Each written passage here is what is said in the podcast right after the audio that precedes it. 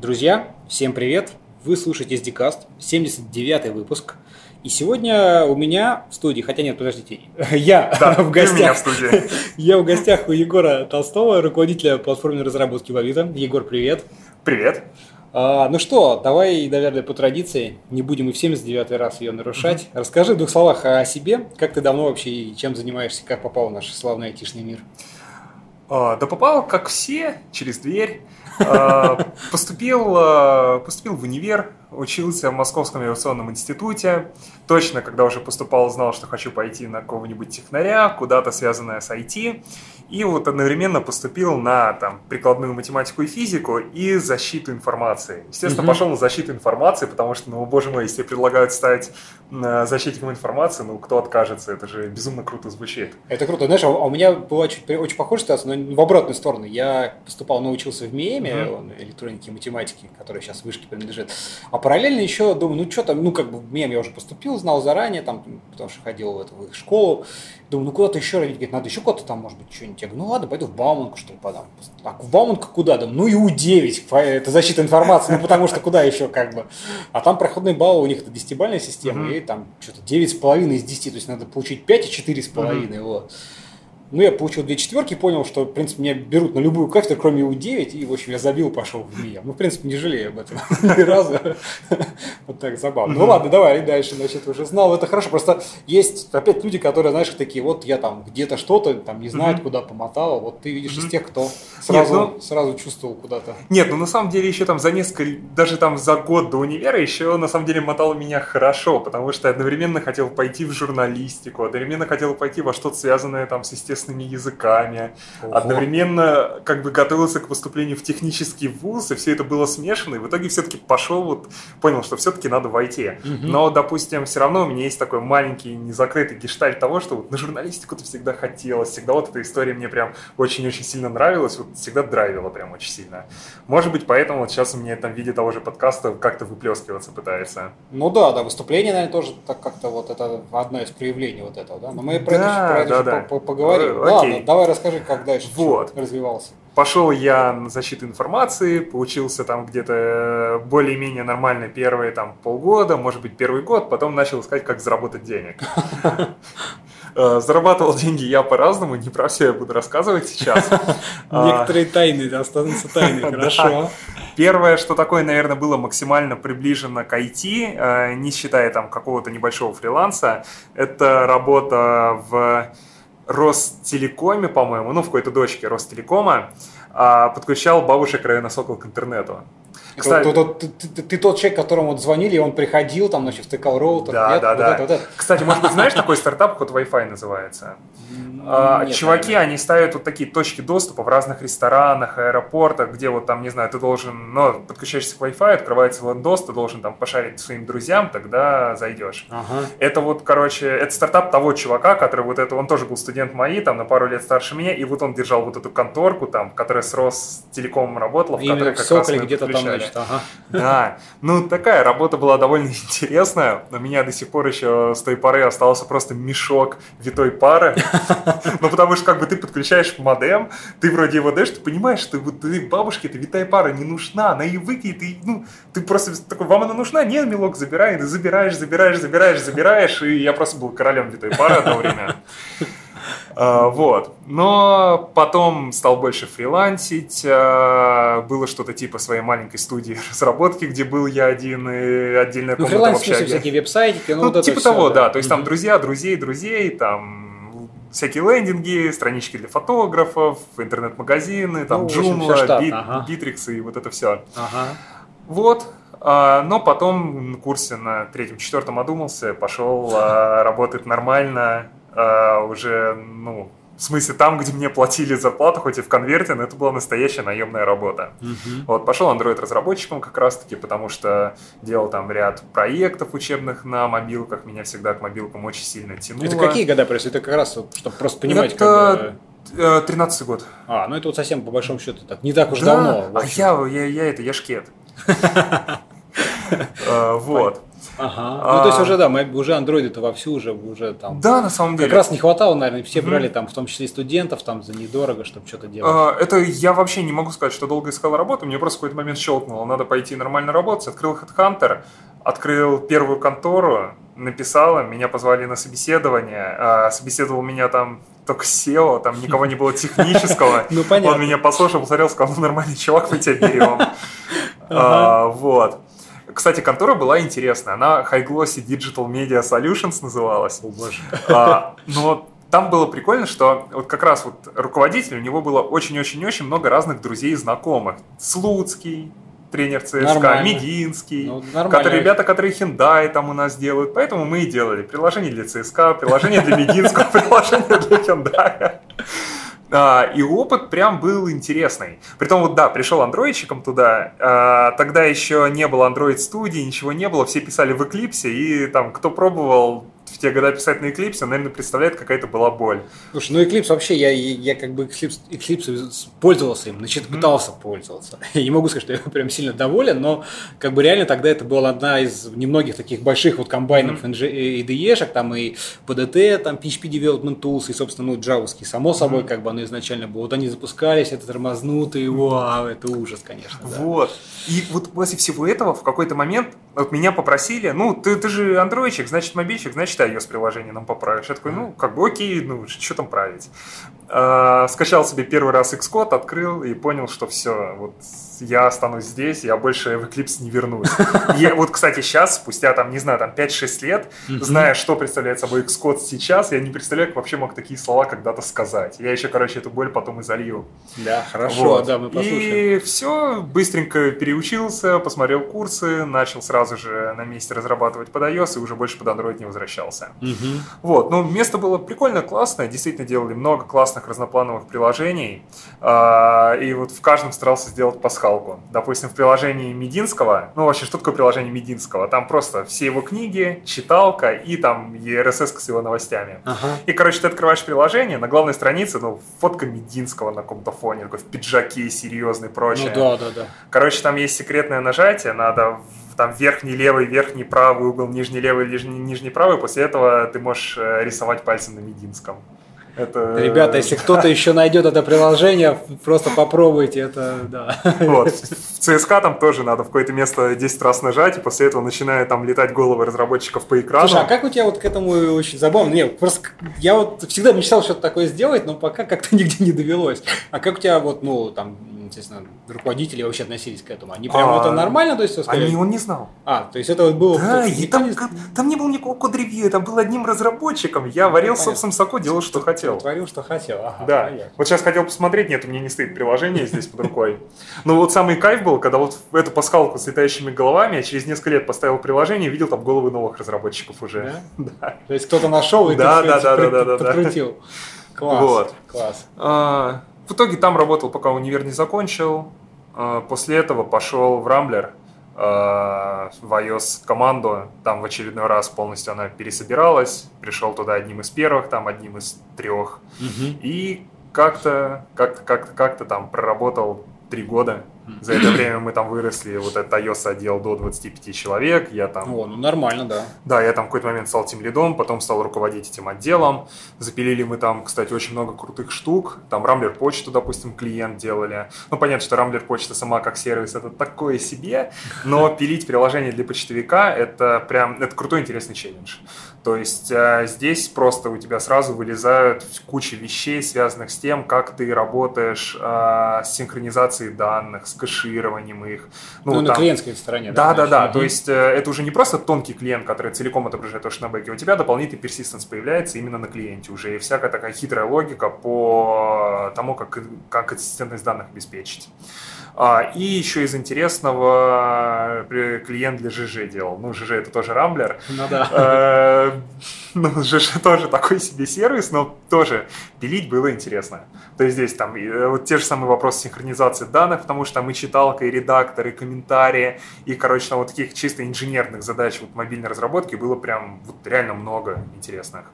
Ну, это, кстати, прикольно. Ты ага. так рассказываешь, смотри, у тебя вот, по крайней мере, те проекты, которые ты сейчас уже упомянул, всегда был какой-то интерес, и что-то ты прям с таким энтузиазмом mm-hmm. рассказываешь. Это, мне кажется, очень важно, знаешь, вообще, в принципе, для любой специальности, но mm-hmm. для айтишной, мне кажется, особенно как-то Иначе становится, как когда все протухает, уже uh-huh. немножко теряешь, и задачи какие-то сразу uh-huh. смещаются. Ну ладно, давай, поэтому еще, наверное, когда чуть технически, может, какие-то uh-huh. будем углубляться, расскажем. Давай, как ты дальше расскажи, попал уже, наверное, в Авито теперь. Uh-huh. Или после Рамблера что-то еще у тебя было? Не, все, после Рамблера я пришел в Авито. Здесь сразу пришел уже не, не инженером, а руководить мобильной разработкой, то есть таким бесполезным менеджером, который там должен что-то сделать хорошо. Слушай, а вот это, кстати, тоже интересный вопрос, мой. Вот, э, когда mm-hmm. ты не там на одной, э, скажем так, ну не в одной среде там в компании, да, идешь в путь там от инженера, там тимлид, ну в смысле программист, там, разработчик, неважно, mm-hmm. инженер, потом там тимлид, дальше куда-то выше там начинаешь, если интересно, там в области э, руководства, да, вот. А именно когда ты в одной компании было там, ну уже все тебе известно, все твой коллектив, mm-hmm. и вот ты инженер, а потом ты приходишь сразу на должность вот э, не сразу как-то руководителя, mm-hmm. да, и в другую компанию, которая совсем другая среда, и как бы другие люди. Вот расскажи про свои впечатления. Потому что тут много моментов. Тут, с одной стороны, там тебе уже, ну, ты тебя знают как специалиста, тебе mm-hmm. уже да, есть доверие, да, как кредит доверия, ты как бы, ну, проще, скажем, по-любому, да. Вот как, когда ты переходил, как, э, ну, твои ощущения какие-то вот э, касательно этого момента? А, вот, во-первых, сразу скажу, что это вот реально классный опыт. То есть у меня одновременно был и опыт роста в одной компании, то есть когда ты, да, сначала ты вроде наравне с ребятами, а потом ты уже такой внезапный их руководитель, и ты уже там начинаешь знать их зарплаты, решать да, какие-то да, вопросы, есть то есть там кого-то нанять, кого-то уволить. И вот это одно. А вот как ты правильно сказал, прийти вот в компанию, где уже сформировано, другое. А вот что, наверное, было сделано очень правильно, вот руководитель, который меня нанимал, он в качестве последнего этапа собеседования а, устроил мне такую сходку а, с, вот с моими, вот с ну, моей прямой командой. будущими Да, то есть там а, четыре тимлида, два архитектора, вот а он меня с ними запер там на полтора-два часа в переговорке, и они просто погнали меня закидывать разными вопросами. То есть там что-то было формата такого, вот, Егор, смотри, есть у нас там вот такая-то проблема, что с ней делать будешь?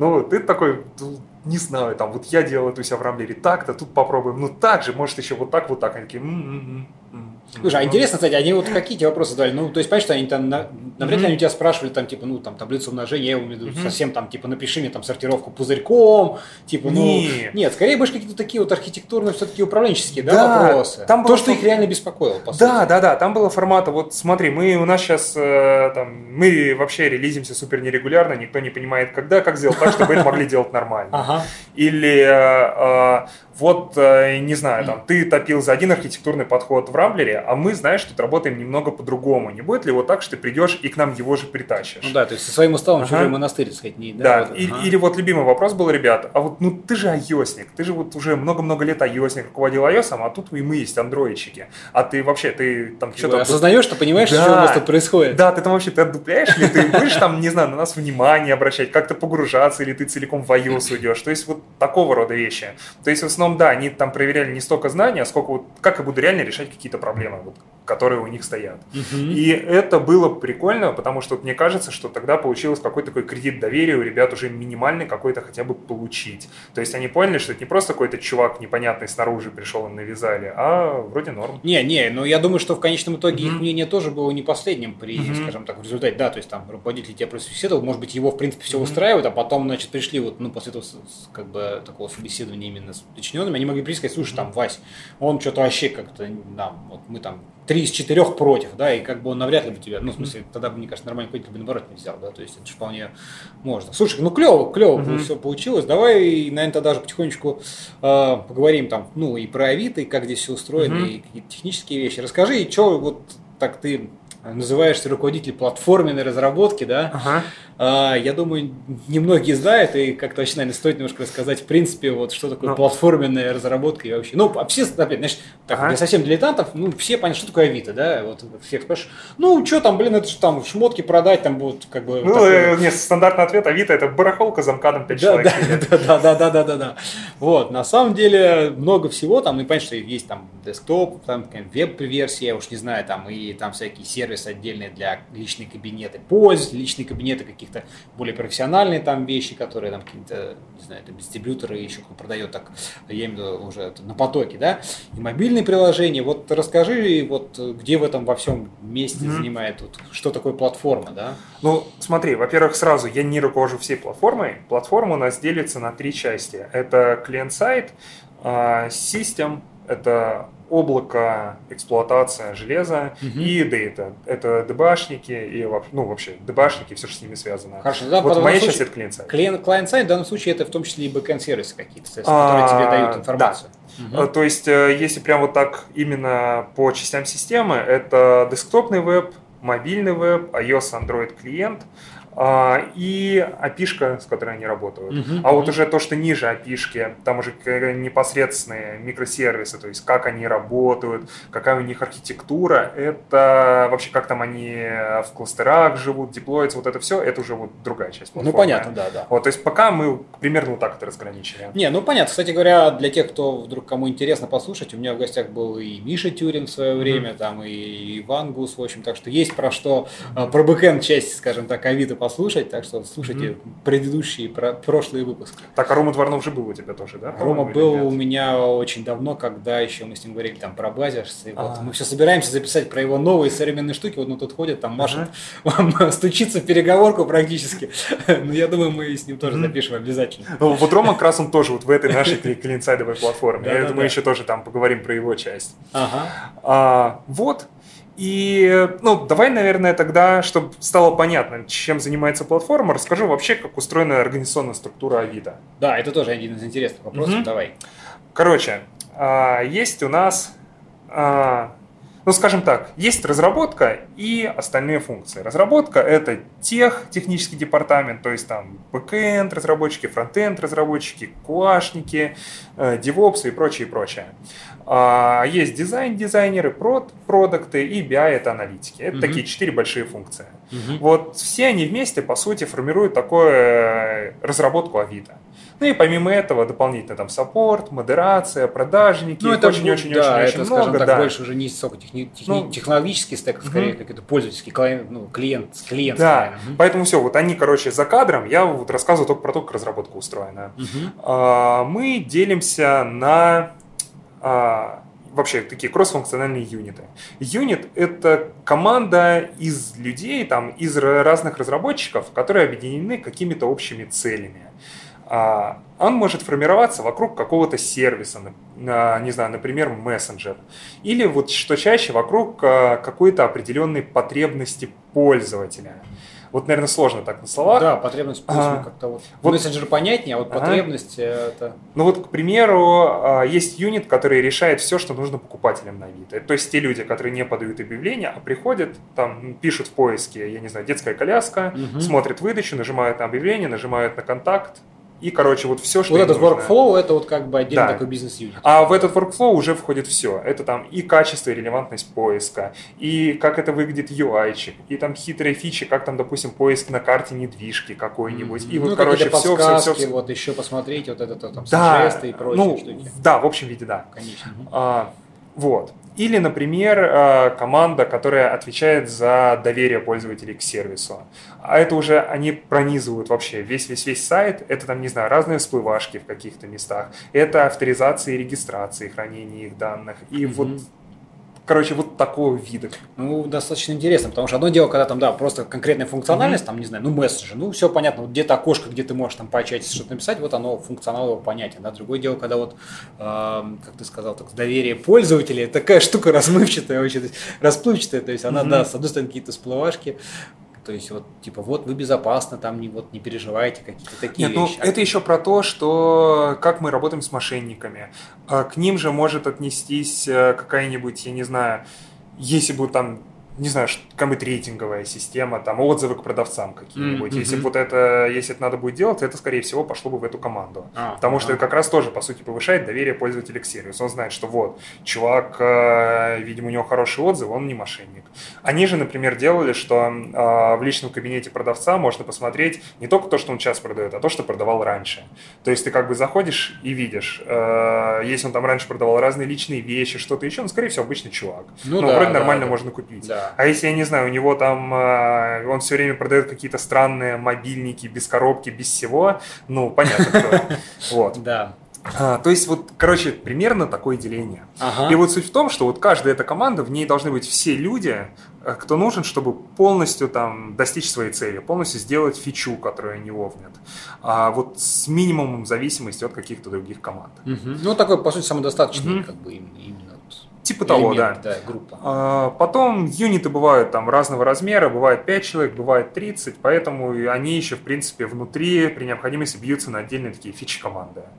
Ну, то есть это просто такое, по сути, структурное деление. там, Ну, это команда, просто, которая- просто когда Да-да-да. да, 30 человек, понятно, что нельзя всеми там рулить, поэтому просто Мгм. они делятся там на чуть-чуть небольшие такие группы, Мгм. там, тем лидик и маленькие, которые... Типа вот- того, да. Ну, типа того, ага. Вот.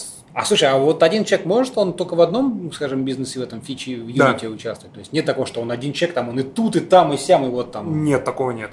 Мгм. А, вот как раз-таки потом мы, наверное, еще поговорим, как мы к этому вообще пришли. Вот как, пока приходили к этому, пробовали такие варианты. Но сейчас это все-таки строго. Вот один человек, он в этом юните, это обычно какая-то долгая история, то есть это там не месяц, не квартал. Мгм. То есть это прям сыгранная классная команда, которые друг к другу привыкли, э, знают там каждый там сильные стороны, слабые стороны друг друга и вот вместе работают. Да, это, кстати, интересный, один из интересных вопросов, который мы сегодня с тобой Мгм. точно обсудим, потому что вот э, там типичный, ну, такой при- привычное формирование, да, когда у тебя просто там есть отделы там по каким-то направлениям, там, как принято, бэкэнд, Мгм. фронтенд, я не знаю, да, и вот там, да, сидит там целая пачка людей, а потом, да, приходит задача, которая, по сути, вот она расплывается, тут вопросы там и коммуникации, и всего вот этого всплывает. Вот интересно, как вы, когда именно ваш опыт, то, что там я про это и читал, так сказать, вы там много пишете, писали э, где-то на Хабре, еще где-то, вот, э, и рассказывали, как, как вот эта трансформация, да, происходила, потому Мгм. что, ну, интересно, опять-таки, с разных сторон.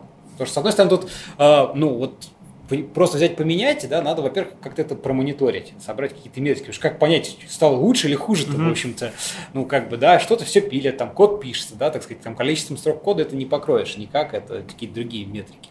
С другой стороны, как к этому относились именно сами люди, которые там, вот они сидят, вот мы сидим, бэкэнщики, вот в этой комнате дружно пьем. Тут приходит, говорит, так, мы тут делим все на юниты, значит, так. Вась, ты вот, значит, туда, ты сюда, вот.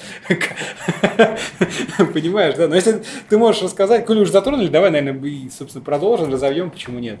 Окей, окей, ладно. Так, чтобы показать текущую структуру, давай спустимся к тому, как было. Ага. А, кстати, давай такой еще маленький э, спойлер. Мы уже, скорее всего, буквально завтра на гитхабе выложим плейбук. Плейбук это, коро- это репозиторий, а, в котором мы постепенно будем наполнять и выкладывать всю информацию про Авито. Как вот как раз у нас какая организационная структура, какие Мгм. процессы, как они устроены, как это работает. То есть, Такое, в- короче, вещи- открытости, в общем-то. да, то есть вещи такой из внутреннего конфлюенса мы будем постепенно переносить во внешку и open source. Вот, поэтому там тоже про это можно будет, в принципе, почитать. Ну, хорошо. Я думаю, как раз к моменту публикации Да, да, да. уже все будет, и даже мы ссылочки добавим. Отлично. Во, супер. Вот. Но еще до того момента, как я пришел в Авито, это вот там январь э, какого прошлого года, 17-го, Мгм. э, выглядело все вот примерно как ты описал. Была там функция мобильщиков с одним тимлидом, с одним продуктом. Э, В них падали какие-то фичи там от чувака, который отвечал такой типа за все, за весь продукт. Он там придумал, что нужно сделать и раскидывал задачи. Мгм. Там кусочек падал в мобильщиков, допустим, я не знаю, сделать выдачу не списком, а плиточками, то есть там Мгм. по две картинки в ряд. Ну, вот брали эту фичу там тимлид мобильщиков и раскидывал по ребятам своим, по инженерам в команде, типа вот ты там верстку сделаешь, ты там, я не знаю, кэширование, ты что-то еще. То же самое, была такая команда бэкэндеров, была команда фронтендера, была команда QA и так далее. Да, ну и, соответственно, когда вот там какая-нибудь фича затрагивала, соответственно, весь Мгм. стек, они как-то там старшие своего там тимлида собирались, обсуждали там кто чего. Да. У, всех, у всех своя пачка задач, потому что, ну, много задач, так сказать, да, в стеке есть. Дальше они там, значит, расставляли, вероятно, какие-то приоритеты, потому что там фронтенд Мгм. говорит, ну, мы вот сейчас запилим, типа, а бэкэнд, чем а у нас, слушай, тут на ближайшие две недели есть чем заняться, ну, мы где-то недельки через две-три тебе подготовим фронтенд. Вот смотри, Ой, да, подготовим н- API-шечку, н- да? наболевшая тема на самом деле. Вот, И, ну. и, естественно, как всегда, всегда в этой ситуации, ну, ты, ты сидишь в одной такой функции, ты вроде мобильщик, ты такой, ты молодец, ты свою фичу сделал, а из-за какого-то гребаного бэкэндера тебе еще три недели ждать. Вот, вот, типа, да, Может ненавижу такое просто тупые, а. Вот, и, и это вот э, эту проблему, я вот ее глазами не видел, но вот то, что мне ребята рассказывали, как это было, я просто то же самое видел там и в других компаниях, где ну, был там в том же Рамблере, мы сталкивались вот с абсолютно такой же проблемой. Вот, то есть у нас было, ну, практически так же было устроено. Ага. А, поэтому в какой-то момент э, тоже решили, что все, хватит это терпеть, давайте будем нормальными ребятами и вот объединять людей в какие-то такие проектные команды. И вот как раз тогда вот сделали первый подход к формированию юнитов. То есть вот уже примерно определились такие направления, типа там юнит для продавцов, юнит для покупателей. Ну какие-то основные, что-то. которые такие уже ключевые, скажем да. так, да, как-то вы, вы, вырисовывались. Угу. Ага. И э, начали э, кого-то каких, какие-то команды вместе сажать, какие-то там еще были разбросаны по этажам, но уже работали там с общим бэклогом, по общим спринтам, еще почему-то. И были уже какие-то вот такие юнит-лидеры. Это продуктовые ребята, которые отвечают за этот юнит, отвечают за то, что он делает, чего он должен достичь, и уже генерируют какие-то задачи вот для этой Слушай, команды. а с точки зрения вот подхода к разработке, то есть это раньше, я имею в виду, что было? Это был такой обычный типичный workflow, ну, то waterfall или, или что-то, или что-то вот, просто чтобы понять, как вы, вот как, э, текущая организация какая-то, mm-hmm. что-то типа, ну, такое а-ля скрамоподобные какие-то спринты, mm-hmm. вот ты упоминаешь, да, очевидно? А, ну, Везде свое, доски с задачами, какой-то кейденс там, то есть раз в две недели мы стараемся там за все, все тикеты из туду перенести в дан. То есть mm-hmm. это, ну, насколько я помню, скрамов нормального вообще нигде не было в тот момент. И Знаешь, основном... меня, лично у меня такое чувство, что вот что скрамы, что всякие эти самые, это, это вот такие теоретические вещи, а по факту в каждой компании всегда что-то свое. Mm-hmm. Ну, просто потому что уже какая-то своя такая а, микро и макро, там, флора, mm-hmm. скажем, это установилась, и ну, вот честно, я только слышал, только читал в книжках про то, как вот он скрам там вот прям как есть применяется и прям работает. Вот нет, я не видел такого, простите mm-hmm. меня. Может, конечно, там сейчас не бегут скрам-мастера, кто скажет, да ты что, да мы тут везде все внедряем и все классно, но у всех что-то свое. Ладно, ну хорошо, вот значит стали mm-hmm. как-то так выделять вот эти вот немножко более четко формировать какие-то команды, скажем так, да? Да, но у нас все равно остались вот эти функции. То есть как это, получается, работало? Есть вот такая команда юнит, есть там продукт, и сидят там, допустим, рядом с ним разработчики что-то делают. Но у каждого разработчика есть еще свой руководитель. У кого-то это тимлит мобильный, у кого-то это тимлит бэкэнда, у кого-то тимлит фронтенда. И они могут сидеть абсолютно в другой команде.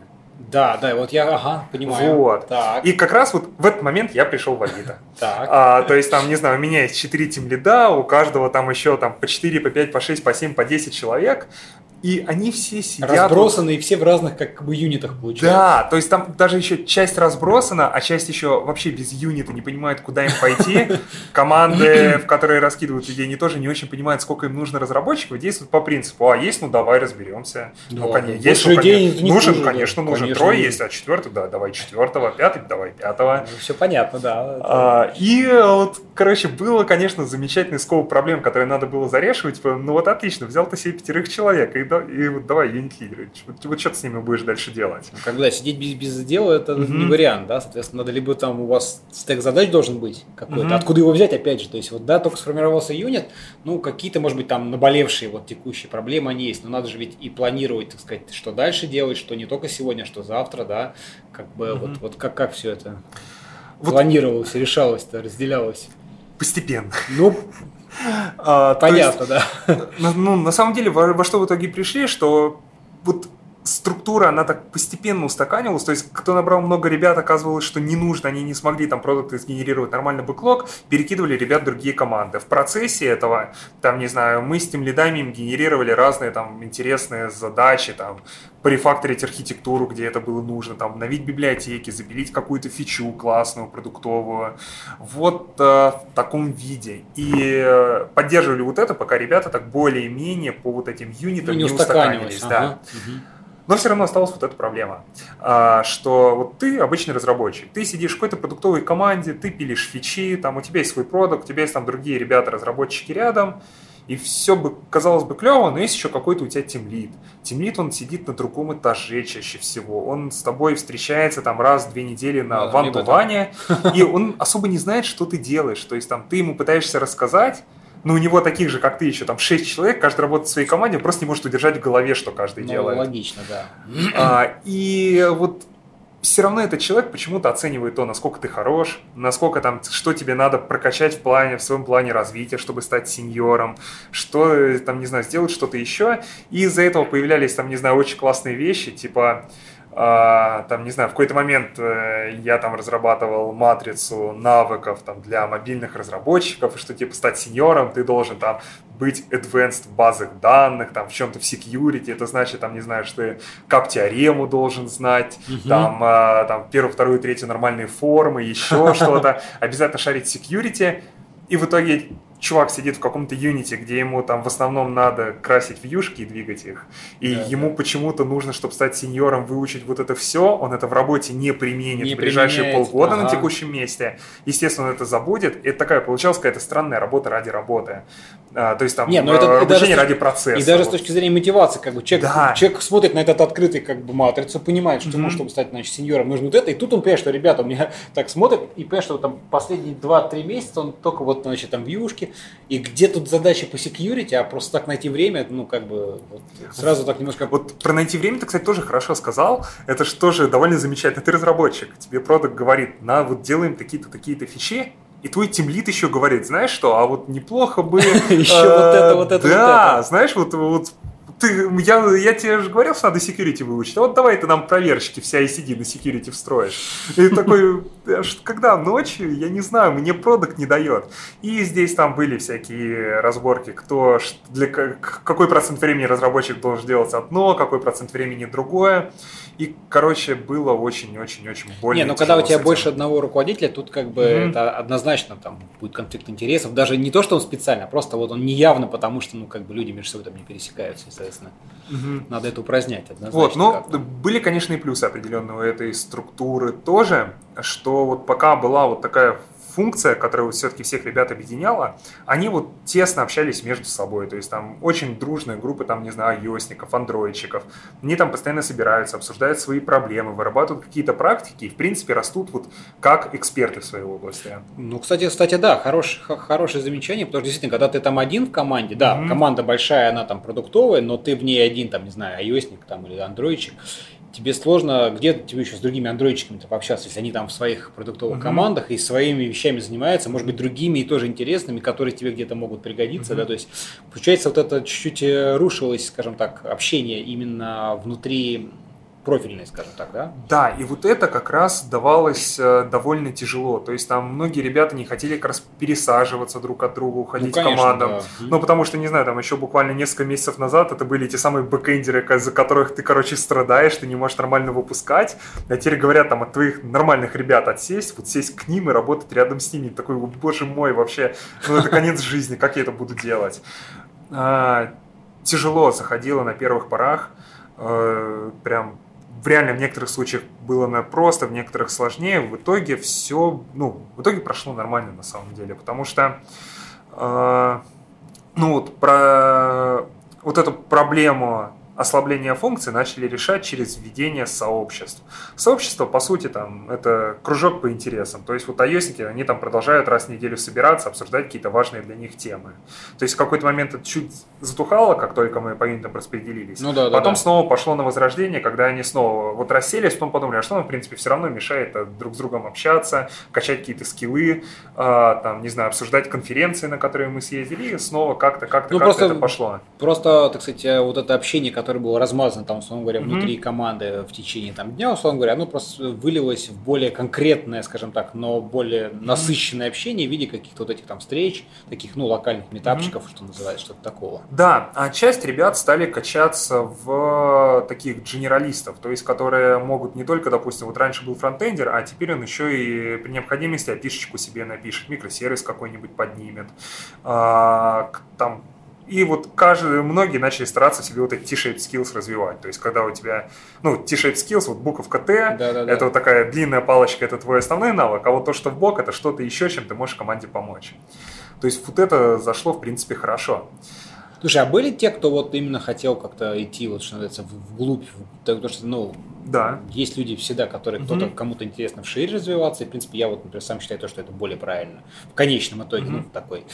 А есть люди, которые вот как бы ему наоборот хочется быть там супер крутым, там писать супер оптимальный там код какой-то, ему вот неинтересно там эти смежные технологии. Были, были и есть, то есть мы ценим и генералистов, и таких узких экспертов, для них всегда тоже есть какие-то задачи. То есть много таких как раз у меня в платформе, об этом вот сейчас еще поговорим. Мгм. А, много таких и в продуктовых командах. То есть, допустим, не знаю, у нас есть крутые специалисты по качеству поиска. Ему нет смысла превращаться в генералиста. Это крут чувак с уникальными скиллами. Если мы его заставим там, не знаю, в, э, в юшке красить, это просто, ну, да и он не захочет, это просто глупо будет довольно. То есть, да, для они просто занимаются такими задачами. Ну, просто для них, скажем так, ну, по, по понятным причинам, просто именно э, их усилия направляют в ту область, где как бы это имеет смысл. Принципе, ну, да. И это тоже зависит, опять-таки, от вот этого, так сказать, там, продукт, ну, фича оунера, который, Мгм. то есть, тимлида команды, вот этой фич, фич, Мгм. фич, фич тима, да? Ну, Мгм. да. Мгм. Вот. Короче, жи... и вот жили мы какое-то время вот с этой проблемой, что тем- два руководителя, ты сидишь в команде, все вроде бы устаканилось, но вот эти вот проблемы оставались. И в итоге в какой-то момент э, сделали следующий шаг нашей трансформации. Э, добавили в каждую команду тех юнит лида. А, то есть был юнит лид продуктовый, теперь появился technical юнит лид. А, это Он именно тех лид, именно вот этой, как бы, командочки. Мгм. да, то есть что, во-первых, он э, э, такой регулярный менеджер всех ребят, всех технарей в команде. Мгм. То есть на нем вопросы найма туда, вопросы повышения, развития, всего вот этого. Помимо этого, он же отвечает за техническое качество того, что делает эта команда, то есть там за стабильность сервисов, которые она предоставляет, за их качество, за безопасность, за там разбор инцидентов каких-то, за архитектуру решений, которые они делают. И за э, то, что команда, когда коммитится выполнить там что-то в спринт, то она вот это выполняет. То есть как раз еще за вот это вот за... Ну, планирование. Да, да, да, по сути за планирование. Мгм. Вот. Это, в А, принципе, может быть он один человек, и- один из тех же из самой команды, да, то есть или кто-то там, ну, кто более там разбирается, А. и, собственно говоря, и оунер также, или и все же это разные люди у вас по большей части именно. а, То есть ну, у нас... нет, нет э, такого, чтобы именно и технический техлит, и, ну, как бы, оунер, да, команды были, были одни- одним, одним лицом. Вот в продуктовых командах это разные люди. Мгм. То есть э, продуктовый он отвечает за стратегию юнита, за там связь с бизнесом, за исследования какие-то, то есть какие фичи делать. Технически он именно вот за техническую часть. Чаще всего это были ребята из команд, то есть как раз много бывших тимлидов стали вот этими Ну да, который так или иначе в какой-то Мгм. он фич команду попал, очевидно, что он все же был тем лидом, и это значит не просто так, то есть он может чуть больше, и поэтому он неявно стал, в общем-то, первым кандидатом на техлид. Ну да, чаще всего это, кстати, причем вот что интересно, это стали бэкэндеры ими, то есть именно такие тимлиды, которые были в бэкэнде. Вот, вот, вот, видишь, вот есть такое мнение, мы не будем, конечно, развивать холивар, кто круче, но, да, на заметочку возьмем, хорошо. Мгм. И там нескольких ребят снаружи позвали. Ну, в общем, тоже так, тех лидов набрали, и в итоге э, вот от тем лидов полностью перевели команды к ним. Здесь, конечно, тоже был ряд интересных проблем, вот формата, что, не знаю, вот был ты бэкэндером, стал ты тех лидом, и тебе внезапно дали фронтендеров и мобильщиков. числе, А- да, Да, да, что да. с ними делать, э, вообще непонятно. Тоже Ну, с, реш- с одной стороны, хороший Мгм. стимул немножко прокачать свои вот эти то то так, так называемые смежные скиллы, в том числе там и во фронтенде, и там в мобильных э, сферах. Ну вот да, для этих лидов стало таким интересным челленджем. Там ребята многие приходили там ко мне, допустим, Егор, расскажи, а что там в мобилках, что почитать, там, что сделать. Э, Кто-то, там, не знаю, отгораживался в итоге от какой-то технической части по клиент-сайду, там, не знаю, говорил кому-нибудь фронтендеру в команде, вот ты эксперт, давай вот ты будешь вот как эксперт за эту часть отвечать, а я буду просто как Ну, менеджер такое это делегирование вполне себе технической Мгм. экспертизы, в принципе. По сути, да, и это, в принципе, правильно, потому что, вот, не знаю, там, один человек, ему довольно тяжело совмещать все вот эти шапочки. Вот ты вроде и за security должен шарить, отвечать, и там за полностью понимать во всех всех платформах, которые есть, но это реально очень сложно. Поэтому чаще всего, да, вот какие-то такие технические вещи, они делегируются там экспертам внутри команды. Ну, мне кажется, знаешь, это вполне такое как, логичное, в общем-то, по жизни оно так и происходит, потому что, ну, даже если ты там хорошо, в принципе, какой-то Мгм. там тимлит, техлит, неважно, все равно есть какая-то область, из которой ты вырос, в которой ты по-любому лучше разбираешься, да, там, ну, не знаю, я там из бэкэнда, ты там вот из там iOS. Очевидно, что ну, в iOS ты разбираешься лучше, чем там в бэкэнде или даже фронтенде, ну просто потому что опыта больше. И вот, конечно же, какие-то более технические сложные вещи, но проще и, мне кажется, правильнее, что самое это главное, да, согласись, отдать, который человек вырос, что называется, там, не знаю, из фронтенда и просто, угу. так сказать, сказать, да, внешне ты должен, безусловно, разбираться, понимать, но специфику, конечно, проще давать. Угу. Получились у нас в итоге юниты такие с тех лидами, и тоже все, все казалось бы хорошо, все круто, но юнитов таких много, несколько, несколько десятков. И, соответственно, вот там, не знаю, нашему CTO довольно тяжело следить одновременно за несколькими десятками тех лидов. Ну, еще бы, да. Ну, поэтому, как всегда, ну, как решается любая проблема такая в программировании? Вводится абстракция. То есть там нет ничего, чего нельзя решить, еще одной абстракцией. Так. Да, поэтому у нас появились кластера. Кластер — это набор юнитов, объединенных вот чем-то по какому-то принципу. Допустим, там, не знаю, есть там C2C кластер. Это все ну, команды, которые... Да, да, да, да, команды, которые делают то, что нужно обычному пользователю. Или там B2C кластер. Это все, что связано там с бизнесом, с монетизацией, с деньгами и прочим. И угу. вот таких... Э, и такие кластера были продуктовые и технические. Вот технические это как раз платформа. А, теперь давай я попробую перейти к платформе. Это обычно долгий, сложный рассказ, как все это устроено. Вот как раз в плейбуке постараемся схемки даже добавить. Нет, ну все равно вот мы, то, что мы обсудили, ага. мне кажется, оно очень э, как раз, знаешь, так контекст э, задало вот mm все, всей специфики, что команды, как они все mm устроены, как раз сейчас, э, мне кажется, вполне логично будет и более mm понятно, как выделилась вот эта платформенная составляющая mm всего. А, вот мне, мне нравится рассказывать про трагедию общин. А, знаешь, да? Ну, наверное. Но, это такой термин из теории игр. А, вот есть какое-то пастбище, и есть там, не знаю, несколько фермеров. Они пасут на нем коров. Пока каждая корова там немного щиплет травки, все казалось бы хорошо. Всем Но хватает, в... все хорошо, да, да, прекрасно. Но в какой-то момент все фермеры идут на курсы по эффективному менеджменту, возвращаются и начинают действовать предельно рационально. Они докупают больше коров, коровы там, не знаю, едят больше травы, дают больше молока, он продает молоко, покупает еще больше, больше коров. И действительно, каждый фермер молодец. Он делает так, чтобы ему было лучше. Он действует очень круто, молодец, выполняет свои метрики. Но в итоге коров у всех становится много, они съедают все пастбище, травы больше нет, все коровы умирают, фермеры идут по миру, и все, конец. То есть, казалось бы, каждый из них молодец, но вот из-за того, что ей был какой-то общий шаренный ресурс, который они расходовали они в итоге нерационально, все потрачено. Угу. И вот здесь было примерно то же самое. То есть каждый юнит – это такая независимая команда, которая в основном думает о той части продукта, которую она делает. Ну, логично, конечно. Да, в ее задачах вот привести эту часть к успеху. Но и мы... она ничего не знает про другие, очевидным образом. Ну, ну скажем так, почти, да. я имею в виду, да, да, поверхностно, да. это не в счет. А, и а, а ресурс у нас все равно один, мы делаем один продукт. И э, мы там работаем, не знаю, в монолитных приложениях, там, не знаю, мобилки это априори монолит, от этого тяжело уйти, а сайт там тоже монолит. И вот если каждый будет думать только о себе, то в итоге общая система-то развалится. Да, и... да, это, собственно, мы еще обязательно углубимся, что тут mm-hmm. интересны технические вопросы, когда команды стали изолированы, да, окей, мы там делаем поиск, но mm-hmm. очевидно, что поиск не является самодостаточным приложением, да, это вот, как ты верно сказал, mm-hmm.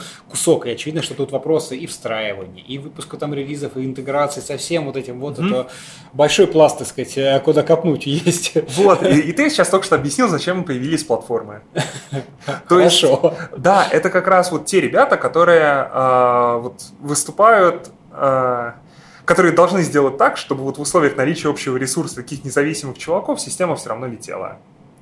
И здесь это сразу какой-то пласт работ. То есть, если говорить про меня, вот про наш клиент-сайт, мы отвечаем за релизы, за ускорение этих релизов, за архитектуру наших э, приложений, вот за, как раз за то, чтобы там каждому выдать по кусочку функциональности, каждый там делает, что хочет, но вместе система все равно летит. Mm-hmm. А, там за перформанс клиент-сайда, за какие-то общие тулзы, общие библиотеки, общие там инструменты и за там, оптимизацию разных этапов а, цикла разработки. То есть, там, не знаю, условно, там, за, для, за то, чтобы pull реквесты проходили быстрее там, за счет каких-то технических оптимизаций. Вот примерно. Слушай, вот ну хорошо, расскажи, вот как, как вы к этому опять-таки шли? То есть вот у вас там были, значит, там, Мгм. опять взглянув назад, вот, значит, люди, которые там просто отделы, потом вы, окей, разделили их на вот эти, так сказать, бизнес-юниты, которые вроде как стали заниматься конкретными маленькими Мгм. своими.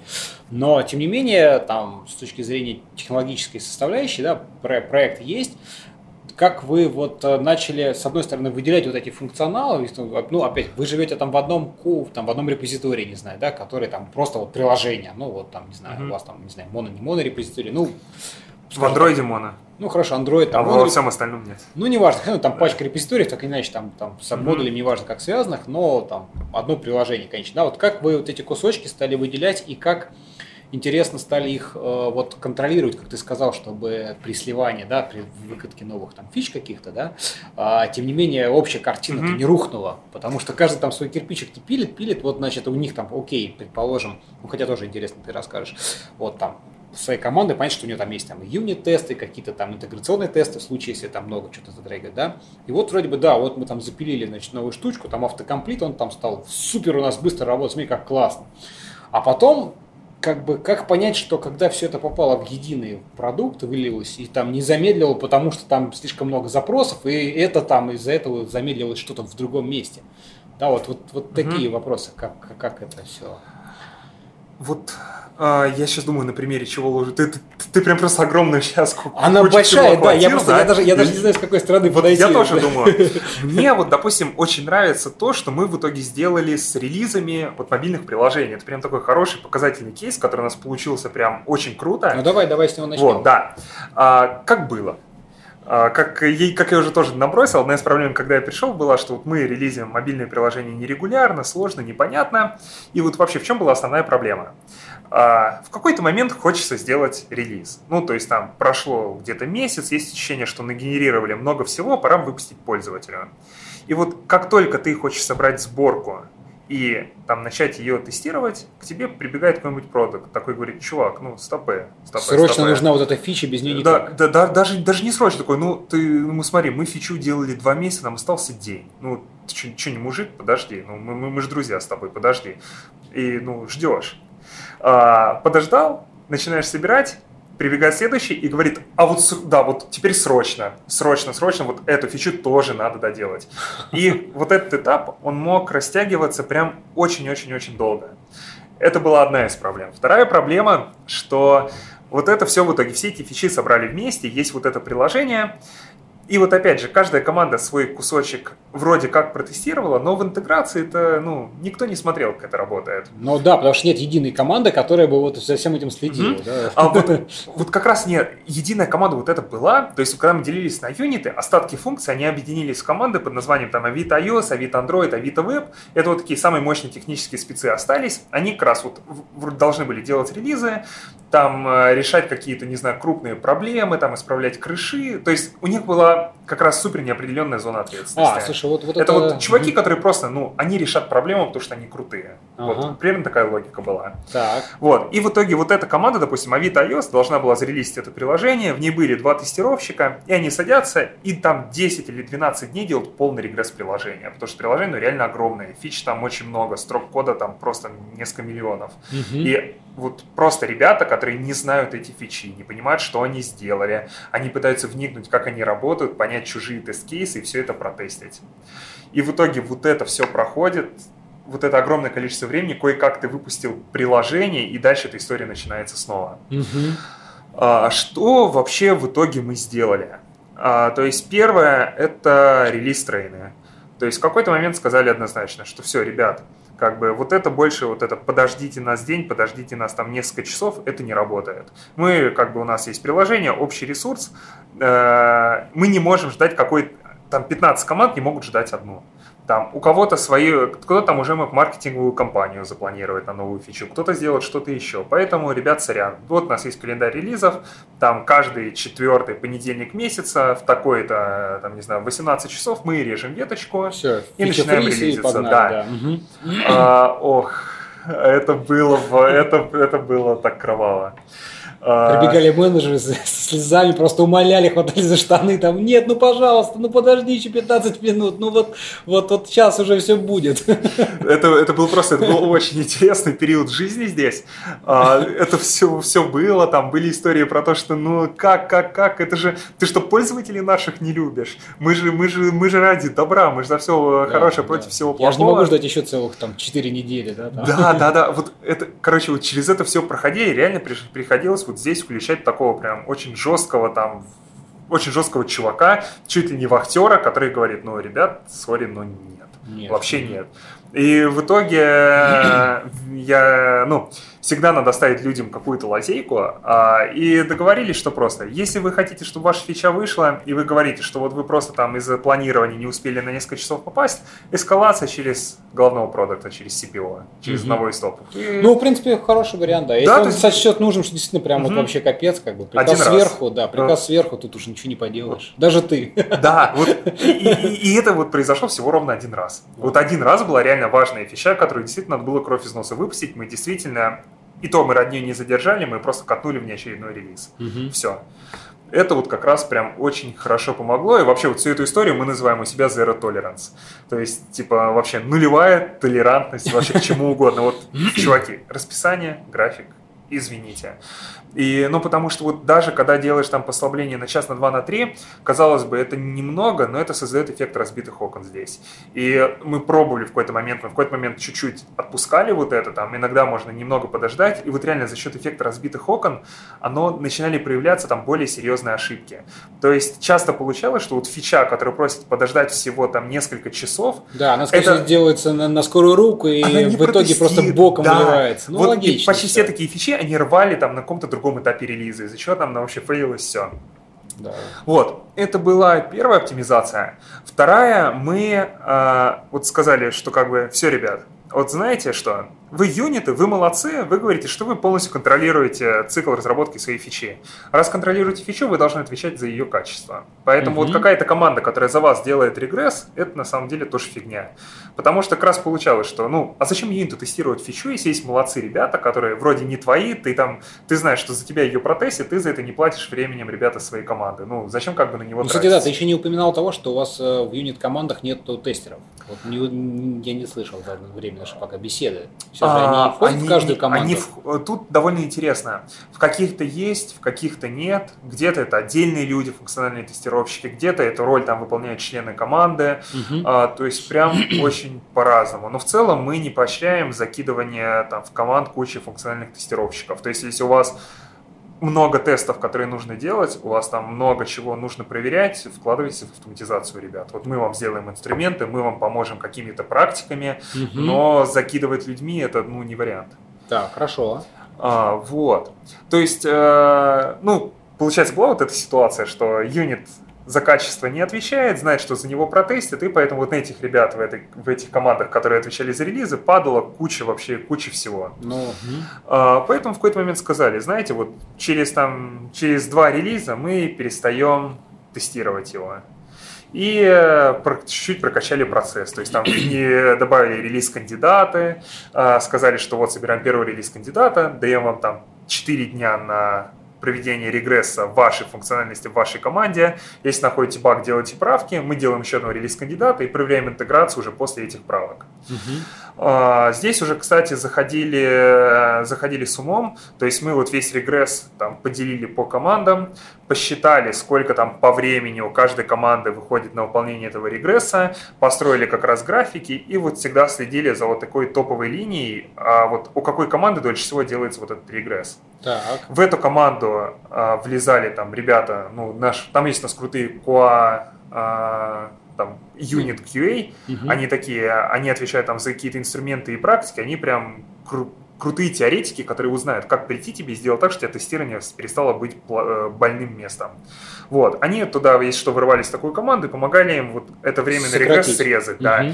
Там всякие разные практики типа импакт-анализа. То есть там не надо тестировать весь регресс, надо сесть, посмотреть, а что действительно мы в системе поменяли, и вот тестировщик с разработчиком смотрит, а на что, что это за заэффектило вообще. И из этого выбирают только те тесты, которые этот функционал покрывают. Там, это одна из практик. Потом, э, я не знаю, там попарное, вот что-то есть, я все время забываю. Это там про то, что не нужно тестировать все комбинации всех параметров, а вот там правильно, короче, их подбираем, можно нормально сократить. Ага. А, и вот постоянно мы следили за тем, собирали метрики, сколько вот у каждой команды на эти этапы уходит времени, помогали им, и как только видели, что времени вот на это тестирование становится меньше, мы вот потихонечку это ужимали, вот время, которое им даем. Uh-huh. И вот за счет этого мы постепенно там от четырехнедельного цикла релизного вот все сокращали, сокращали, сокращали, и вот делали, в итоге вы сейчас перешли на две недели. И вот на, то есть раз в две недели мы релизим каждое приложение, и у команды уходит один день на регресс, не больше. И уже кто-то в рамках этого дня там тестит час, кто-то 6 часов, прям по-разному. Нет, ну с 4 дней там до дня как бы сократить mm-hmm. это довольно-таки существенно так, извините. Но при этом еще, соответственно, осталось, я так понимаю, все равно вот это функциональное, кросс-функциональное, так сказать, ну, кросс э, фичи, скажем так, э, тестирования, которые затрагивают все, потому что каждая команда, конечно, свой кусочек протестировала, mm-hmm. даже регрессии там, но есть э, вот именно общее, когда вы все собрали со всех э, в РЦ кандидат, да, релиз Вот, и, а вот смотри, мы как раз собираем этот релиз кандидат и даем всем командам а, его каждая команда тестирует свою фичу, но в рамках релиз кандидата. Да, О, да, вот да, это, да, кстати, все так. И вот даже не просто свою фичу, а они как раз проводят импакт-анализ и смотрят, а что все команды в этом релизе поменяли, что могло заэффектить их. Все-таки это там монолит, поэтому может быть, что там одна команда что-то у себя сделала, и это повлияет на всех. Ну да, безусловно. А как-то команды, команды, соответственно, они вот, ну, при подготовке к релизу, да, как они обмениваются информацией. То есть они там где-то описывают, ну, а релиз новых, ну, что-то какое-то ага. небольшое описание того, что мы поменяли. Ты же не полезешь, там, вы смотрите код угу. там, каждой команды, да, что там они там по коду где-то угу. поменяли. Очевидно, что хочется какой-то такой тезисный вот эти вот планчик, что, что, что нового, что поменялось, помимо У... тебя, твоей команды. У нас там одно время в конфлюенсе были такие таблички релизов, где каждый юнит указывал, а, какая фича войдет в релиз, в каком там она статусе, то есть там в разработке, протестировано, не протестировано. Вот были таблички, потом мы накрутили автоматизацию получше через жиру, когда уже там смотрели, какие задачи вошли в этот релиз, и по ним отчет составляли. То есть вот в таком виде. А, ну просто автоматизировали, соответственно, ну понятно, да, если там тикеты в джире, угу. то можно их автоматизированно выцепить угу. и автоматически составить отчетик, что в этот там релиз кандидат там просто было смерджено. Угу. Да, естественно, уже ты там по нормальному описанию более-менее становится, так сказать, понятно. Угу. А потом поверх этого, ну, чтобы еще это сделать лучше, мы вот тот импакт-анализ, про который я рассказывал, мы его в некоторых платформах автоматизировали. То есть, допустим, в Android автоматически мы можем определить, какие модули, какой какой команды были в этом релизе затронуты и на какие тест-кейсы это повлияло. Вот это очень круто позволило нам оптимизировать а, объем автотестов, которые гоняются. Слушай, а расскажи есть... немножко просто как, как, ну вот каждая команда, да, модуль это что, это отдельный какой-то просто репозиторий или, или что, как, как понять просто с точки зрения кода, э, почему вот там изменение вот это затрагивает, ну как понять принадлежность, да, вот кода к команде. А, ну, а, есть это мы уже сейчас от релиза входим к архитектуре. А, ну вот, опять же, не знаю, на примере там какого-нибудь одного из мобильных приложений, там, неважно, iOS или Android на самом mm-hmm. деле, а, модуль — это в каком-то случае это экран приложения, в каком-то случае это блок какой-то, в каком-то случае это фича.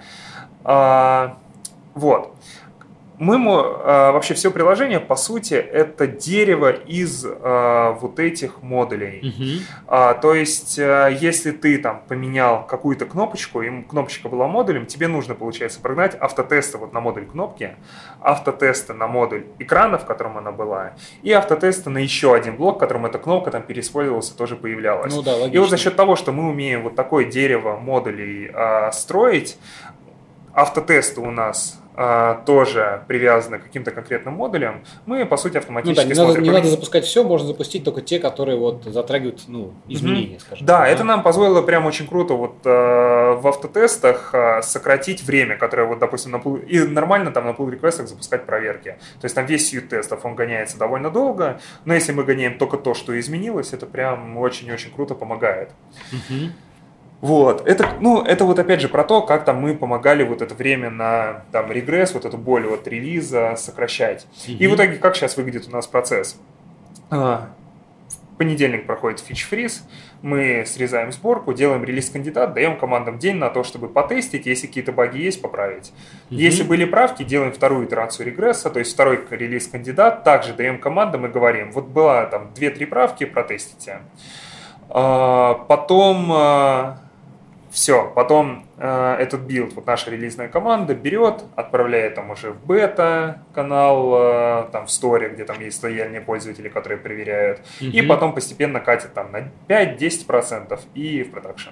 Mm-hmm. То есть примерно вот так. Ну, плюс, соответственно, там на всех этих этапах мы еще дополнительно гоняем вот эти автотесты, которыми у нас там часть регресса уже покрыта. Понятно, да, более-менее ясно. Mm-hmm. Давай, давай, наверное, еще чуть назад вернемся к платформенной да, разработке. Давай. Вот это мы так хорошо углубились в, в релизы, вот это все такое, но расскажи, вот, э, значит, ты там упоминал, интересно послушать, знаешь, про то, что вот вы выделяли какие-то общие компоненты, да, угу. и тут сразу много тоже интересных вопросов можно задать тебе, потому что когда там компонент у тебя самодостаточный, ты там, собственно, сам его контролируешь, да, ну какие проблемы? Я там захотел, поменял, там никакого там backward compatibility нет, а тут, когда ты начинаешь выделять вот эти вот, э, так сказать, единые шаренные кусочки, да, это то же самое, как там, не знаю, библиотеки в open source, ну в каком-то смысле. То есть все, ты выкатил уже в публичный доступ, то есть уже их кто-то использует. Тут и сразу вопросы обратной совместимости, и появления новых фич, и э, вот эта связь, когда интересный вопрос, когда одной команде фича нужна там твоя версия А, да, а второй mm-hmm. команде они еще, так сказать, отстали, и им нужна вот предыдущая, которая несовместима, mm-hmm. да, соответственно, как э, вот эти вопросы всякие. А вот э, их решаем очень по-разному. Допустим, в случае фронтенда фронтенда, а вот есть там у нас дизайн-платформа наша, вот, которой как раз Рома Дворнов занимается. Mm-hmm. Там а, в рамках дизайн-платформы у нас есть компоненты. У каждого компонента есть своя версия. Не знаю, то есть там компонент инпута, ты в нем что-то немного поменял, это уже там, ну не знаю, чуть-чуть поменял, не знаю, логику его отображения, и даже не логику отображения, а пишку то есть, да, который там работает. Да, да. Конечно. Ты апаешь версию. И вот в какой-то момент э, мы как раз проанализировали и поняли, что у нас одновременно живут очень-очень-очень много версий вот этих пакетов. Поэтому сейчас как раз буквально недавно выстроили процесс, когда раз там в несколько, там раз, по-моему, в две или в четыре недели э, выделяется отдельная ветка, каждый юнит в этот момент обновляет компоненты, которые он использует до последней версии, там закладывает все спринты какое-то время на это. Потом все вместе, вот эта команда наша дизайн-платформа проверяет там, что все ок, гоняются тесты, и вот эта команда дизайн-платформы все эти изменения сливает в основную ветку. И вот за счет этого мы, допустим, в этом случае постоянно придерживаемся того, что команда использует там последнюю актуальную ну, версию. Да, я понял. Вы просто административным, скажем так, способом да. принудили каждой команды, фичи команды именно всегда обновляться до последней версии, угу. собственно говоря. Это вот как, допустим, дизайн-платформе решали. Угу. В андроиде интереснее. Там как раз монорепа очень помогло. То есть у нас есть монорепозиторий, в котором помимо самого приложения лежат там все зависимости, зависимости от которых зависят, фреймворки, там, допустим, еще одно приложение, когда было, лежало там же. И если ты... А, и в случае всех зависимостей мы там зависим от хеда. Угу. Поэтому если ты, тебе нужно что-то поправить в, в какой-то библиотеке, ты правишь, у тебя сразу начинают гоняться тесты, ты видишь, что где упало, что где сломалось, и в этих местах также правишь.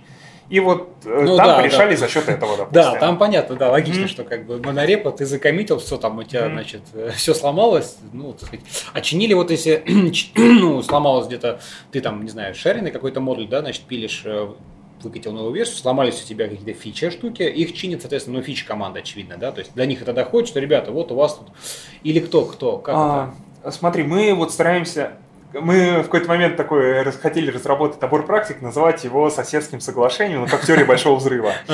А, по, ну, по сути, его может свести такой к одной простой фразе «сломал, почини». Ну, то есть, да, все, все же, то есть, mm-hmm. ты сломал, ты уж, извините, будь любезен, полезь и разберись. По сути, да. А, но вот уже, допустим, если ты какой-то юнит, ты овнишь а, какую-то свою функциональность, то есть, я не знаю, там, те же вот команда покупателей, они отвечают, там, не знаю, за карточку объявления. Угу. Если к ним какой-то юнит хочет влезть и туда что-то добавить, то вот эта команда байеров это не примет э, доработку, пока ну, не запрует pull request. Они уже определяют, какие там обязательными проверками качества должно быть покрыто. То есть там, допустим, не знаю, не примем, пока ты полностью не покроешь юнит-тестами там, и автоматическими тестами все, что ты поменял. Вот Слушай, вот это, вот это, кстати, довольно-таки, мне кажется, интересно, потому что, как бы, да, я продукт оунер очевидно, что если ты ко мне влезешь, ну, как бы, мне за него нести mm-hmm. ответственность, то пока я там тебя не заставлю все это дело причесать, оно мне не нужно. Mm-hmm. Такой подход, в общем-то. Да. Еще сделали прикольную штуку, а, код ownership плагин. Это такой плагинчик для стыша, который на вход принимает несколько разных э, датасетов, историю блейма, структуру юнитов и модулей, которые им принадлежат. Так, еще ага. какие-то вещи. Ага. И на основе всех этих датасетов, когда ты создаешь pull request, он определяет для тебя людей, которых обязательно нужно в этот pull request добавить. О, клево, и вот клево. один из главных датасетов – это как раз вот этот маппинг какого-то модуля на юнит или конкретного человека. Угу. И вот как раз за счет этого получается, что ты не сможешь, ты даже если что-то поменял, и, не, и вот там, допустим, не хотел бы, чтобы это pull request человек добавился, этот плагин такой, не, чувак, не, вот это тебе обязательно ревьюер, допустим. Должен быть, да. Вот. И э, эта, эта штука у нас сейчас тоже не на всех платформах работает, ее у нас там в какой-то момент э, мобильщики запилили, потом у них бэкэндеры ее тоже начали забирать себе, и вот пока прям заходит довольно хорошо. Не, ну слушай, мне кажется, для программиста вообще, знаешь, любая, шту, любая какая-то автоматизированная штука, uh-huh. они прям всегда довольны. Вот. Это то же самое, как, знаешь, у нас э, в свое время там, ну, GitLab, мы используем Redmine, да, и вот, значит, э, там, ну, тикеты в Redmine, mm-hmm. код в GitLab, и как-то вот всем там заходить в Redmine, значит, там что-то писать, mm-hmm. никому же лень, да, все же хотят как там, в commit message сразу раз, там решеточка, рефс, mm-hmm. там closes, вот, соответственно, раз интегрировались, такие, о, клево, теперь, когда эта штука иногда отваливается, там, ну, что-нибудь там, mm-hmm. сервер, неважно, слушай, блин, второй день, я там фичу закрыл, почему в Redmine, типа, в чем мне идти руками закрывать? Вот это вот здесь то же mm-hmm. самое, как бы, не надо тебе там лезть, вспоминать, выбирать, как бы все за тебя уже подготовлено, mm-hmm. только там кнопочку, условно говоря, там нажал mm-hmm. pull request, а вот она тебе create pull request, да, и оно создалось. Mm-hmm. Ну, вот такая модульная архитектура нам дала прям дофига плюсов. Вот помимо вот такого возможности замапить модуль на какую-то команду, вот э, мы мы сразу можем автоматически, допустим, ошибки раскидывать по командам. То есть, если у нас мы словили, я не знаю, там какую-то проблему там, на мобилках или на фронте, и знаем, в каком она блоке произошла, мы сразу в этот датасет можем залезть, посмотреть, кому принадлежит этот модуль, и на этого человека засанить задачку в жире. Угу. Вот, это тоже так довольно прикольно работает. А вот ты, кстати, спрашивал про техническую реализацию, вот что такое модуль. Но, допустим, в Android это вот Gradle модуль, а в iOS это такой Dynamic Framework. По сути, это там, кто не из мобилок, это, условно говоря, библиотека, а, то есть там набор файлов, ну, бандл, неважно. Да, да, да, отдельный namespace, а, из которого там, чай, по крайней мере, в андроиде там точно нельзя референсить что-то, кроме публичного интерфейса. Там ну, в iOS можно, но там какими-то хаками ага. закрываем. Вот, примерно вот так.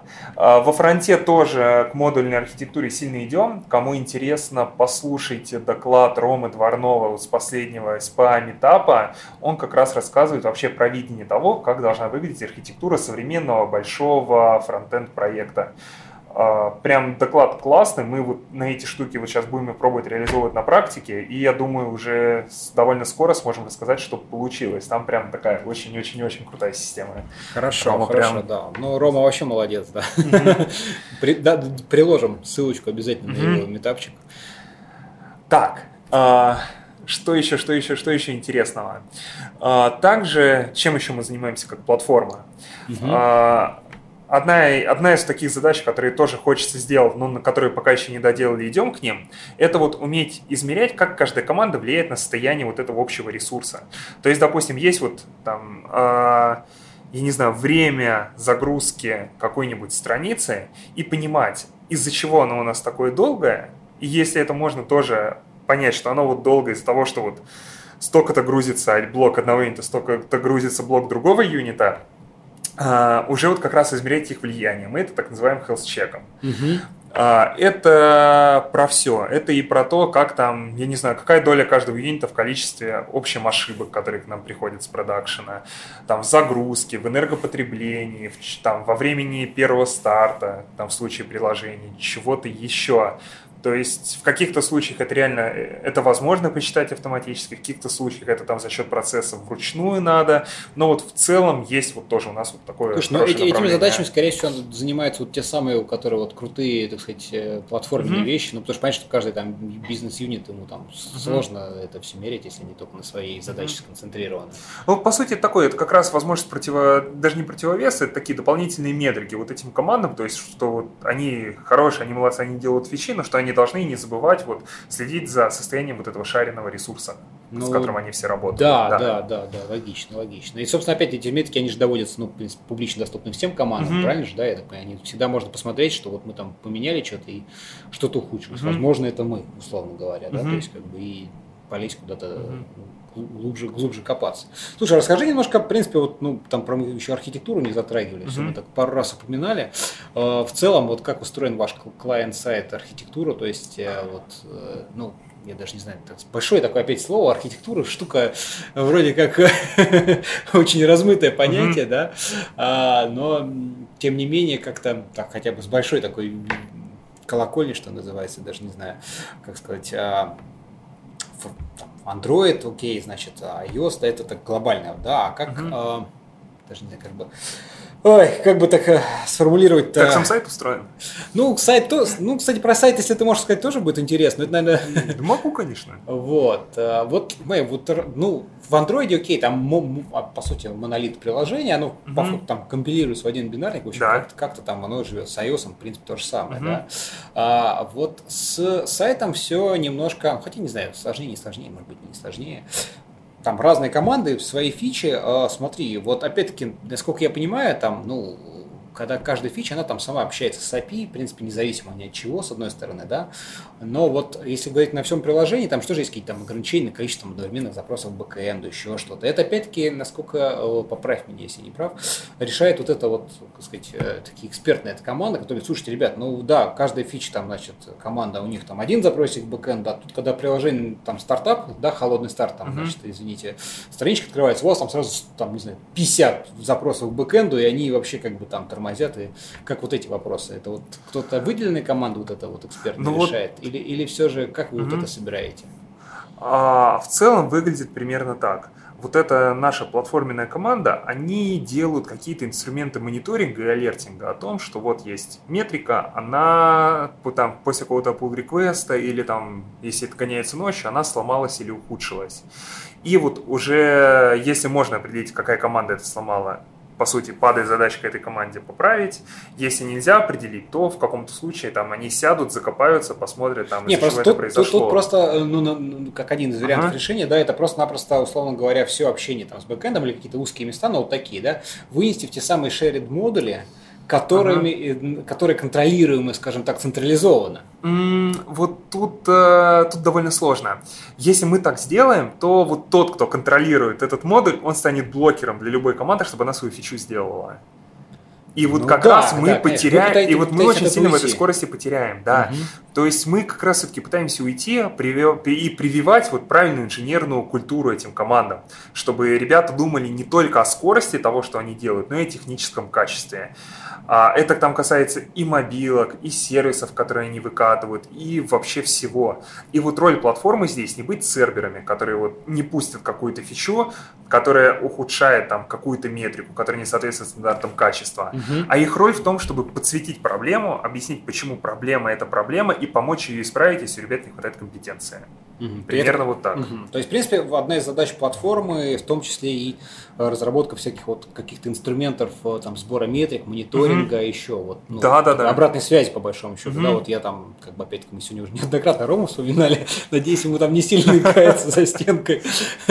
Но вот он тоже там всегда рассказывал про вот эти всякие штуки, которые он там делает, и там подсветка, и быстрый переход, и вот которые, собственно, те инструменты, которые помогают в конечном итоге более, скажем так, быстро выявить проблему какие-то, угу. да? Я так понимаю, что-то там и для Android, и для iOS тоже какие-то такие штуки есть, кто-то делает у вас. Да, я даже тоже тебе потом там ссылки приложу, мы пару раз про это рассказывали, угу. там можно интересно послушать. Хорошо, хорошо, да, будет здорово. Вот, ну и э, тоже, как раз опять говоря про эволюцию, как мы пришли, мы проходили вот через эти стадии, когда эти ребята вот сидели и говорили, а как надо писать код.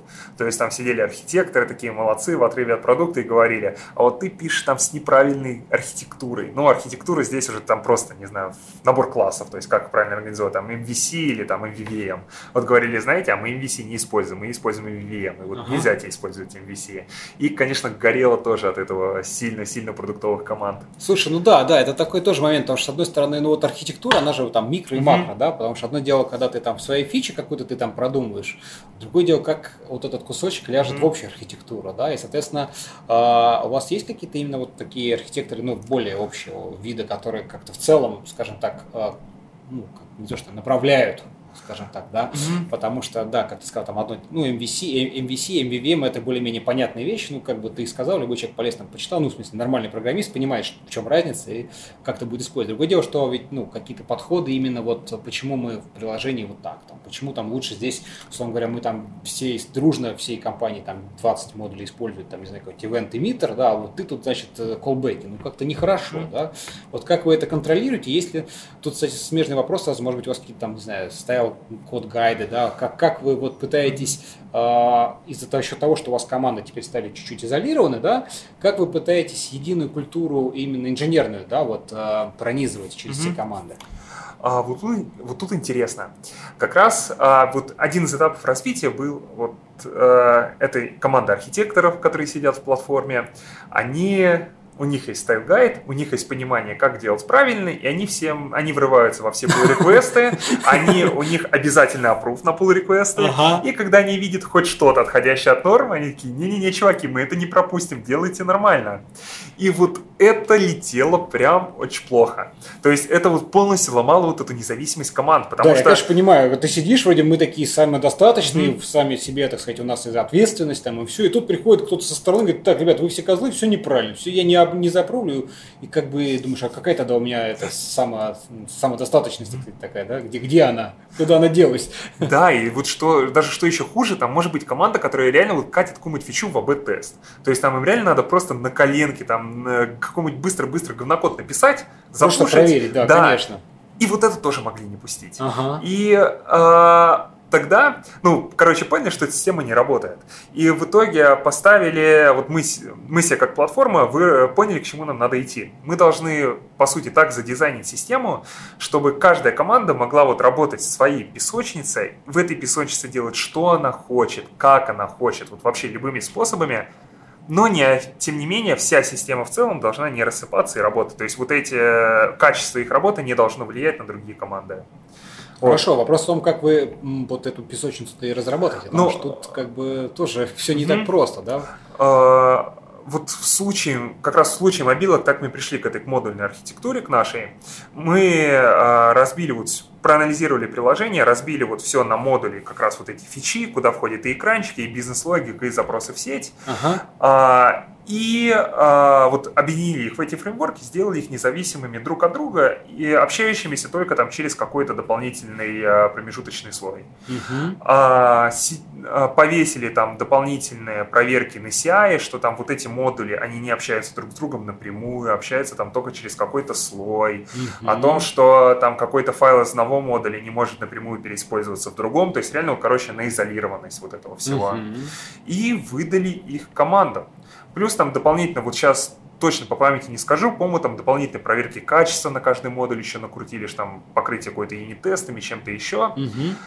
Вот, и э, и раздали вот эту команду. То Слушай, есть, а команды, команды, команда сейчас, они, вот если, в принципе, развивать эту мысль дальше, mm-hmm. да, уж кажется логичным, что если дальше команда может сама, условно говоря, в процессе жизненного цикла ну, развития своего там компонента, да, программного кода, за который она несет ответственность, в том числе и вот э, говорить, контролировать то, что там, условно говоря, доступно извне, да, какие дополнительные проверки там надо вести, что нельзя к чему обращаться. Ну, потому что, да, если бы там несколько модулей, да, окей, мы запушили, вроде как у нас там публичный интерфейс, не знаю, там вот к этому классу нет, ну или что-нибудь такого. Ну, другая mm-hmm. команда там раз посмотрит, о, у них есть, слушай, я же сейчас дерну, и зачем мне вот так вот, если я могу напрямую? Да, вот как mm-hmm. эти вещи вы тоже как-то, то есть команда сама может контролировать и вот, ну, в том числе улучшать автоматизацию, ну, в автоматиз... внедряться в автоматизацию, да, вот этих проверок, чтобы тем самым... Да, конечно. А, то есть, а, вообще, в общем виде, мы как платформа, мы просто при... мы предоставляем CI pipeline с точками расширения. Mm-hmm. А уже кто-то хочет туда встроить дополнительные проверки, без проблем встраивайте. Довольно просто, описано как что, есть ребята, которые помогут без проблем. Супер. Расскажи чуть вот, вот технически просто, как ваш pipeline, что это, на, на базе чего все это? А, у нас uh, TeamCity используется для всего. Угу. Вот. понятно, в общем, все, все, все там. А, да, причем на Team City уже были в тот момент, когда я сюда пришел. Чест, честно, даже не помню, почему выбрали именно здесь Team City, а не Jenkins. По-моему, в основном за счет того, что Team City уже был готов, хорошо очень подходил под наши процессы, там часть плагинов уже были написаны, которые были нужны, и переехали. Нет, ну, почему, почему нет, конечно, да, что-то Team City штука такая. А, вот, еще, ну вот, кстати, опять же, если немного говорить про архитектуру, чем вот еще, опять же, если про мобилки, много сегодня говорю про мобилки, попробую сейчас на что-то другое свичнуться. А, там чем еще модульная архитектура хороша? Что когда ты просто прогаешь одно приложение монолит, ты после каждого изменения ты должен его пересобрать, чтобы посмотреть, как все это получилось. А сборка, скорость сборки это одна из сейчас самых крупных проблем в мобильной разработке крупных проектов. То есть у тебя iOS проект может собираться там 20, 30, 40 минут.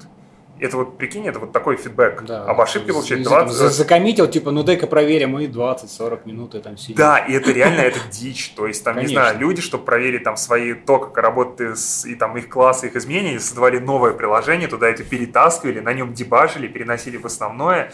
Это полный ад. Конечно. А по сути, такая разбивка на модули, она позволяет сделать нормальную инкрементальную компиляцию. То есть, у тебя, ты компилишь только изменения своего модуля. Ну, Все. Да, да. То есть там уже в каких-то продвинутых кейсах, до которых мы пока не дошли, ну, допустим, я точно знаю, есть там в Сбере, а ребята там вообще модули кэшируют на серваке, и вообще у них всегда сборка идет через CI, пересобирается только вот один модуль, под, закэшированный, они уже подкачиваются, есть, и прям ага. вообще кайф. Вот. Но есть куда стремиться, угу. к чему стремиться, что называется. Вот. А в случае, в случае вообще всего Авито сайта, сейчас э, это у нас тоже большой-большой монолит, который там тоже поделен, в принципе, по зонам ответственности. И вот постепенно все команды выносят то, за что они отвечают, свои какие-то микросервисы. То есть там, не знаю, в общем виде выглядит примерно так, что вот та же команда покупателей, у них есть а, свой API Gateway, в котором описаны все ручки, которые относятся вот э, к той функциональности, которые, которые они делают. Угу. Вот они овнят вот этот кусочек опишки, вот именно только его, да. и все микросервисы, к которым он обращается. То есть там сервис поиска, сервис там юзеров, что-то еще. И вот у каждого юнита есть вот своя, свой вот такой кусочек API-шки. И вот уже есть какой-то уже такой один общий там gateway, который вот все их объединяет. Ну, понятно, То есть это да. вот примерно так выглядит. И вот постепенно вот от монолита отпилим кусочки, в это все переносим.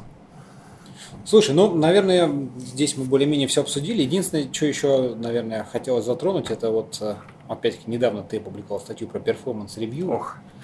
А, я думаю, вспомним все же, да. Ну, кому интересно поподробнее, могут почитать статью и даже, наверное, послушать mm-hmm. подкаст. Кстати, про подкаст мы тоже еще поговорим. И все выступления ты на Team Lead Conf рассказывал, да, и на да. Кодфесте, по-моему. В общем, в любых доступных ага. источниках. Вот. А, но все равно давай немножко хотя бы вкратце затронем, mm-hmm. потому что вот мы много обсудили, как вы разделили команды, что они там отвечают, там, сказать, разделили зону ответственности. А, это все очень интересно, но еще один из интересных вопросов – это как раз как э, собирать вот, сказать, статистику и понимать, насколько да, вот это эффективно, э, эта фича там ну, сделано было, и работа команды в целом, потому что, опять-таки, там, с точки зрения там, личного роста и прочих вещей, это, в общем-то, mm-hmm. важный такой показатель, да. Расскажи в двух словах, тоже вот так сказать, ну, в двух словах, сложно, но, тем не менее, как, как, э, какие здесь были проблемы, то есть, какие, что, что вы хотели, mm-hmm. э, так сказать, решить, какие метрики собрать, или mm-hmm. как, как вот это все было? А, ну, помнишь, я рассказывал про тот этап нашей жизни, когда вот есть разработчик, у него два руководителя, да, там да, один да. в Unity, другой Team Lead. А вот а, как раз-таки, когда мы только делали performance review, это как раз мы его делали для того, чтобы вот этим тимлидам, вот этим руководителям дать информацию, дать информацию по тому, как сотрудники их команды, насколько, они, насколько у них все ок, что они вообще делают, насколько качественно справляются со своими обязанностями. Угу. А, то есть вообще, что, как выглядит performance review? Вот даже начнем с этого. А, это процесс, состоящий из нескольких этапов в первую очередь сотрудник там раз в квартал, ближе к концу квартала, описывает все, что он за этот квартал сделал. Но так довольно тезисно. То есть там, ну, это не, знаю, не, каждый, больше... не каждый тикет, конечно же, ну, да. да, то есть там что-то типа там 500 тысяч символов, что-то вот, не больше. То есть э, именно вот в формате так, ценностей, которые он принес. То есть там э, сделал, запустил такой-то сервис, там помог сделать такую-то фичу, выступил на конференции, и там указывает, в общем, то, что не получилось хорошо, то, что получилось плохо. А, затем выбирает людей, там до 10 обычных человек, с которыми он тесно работал.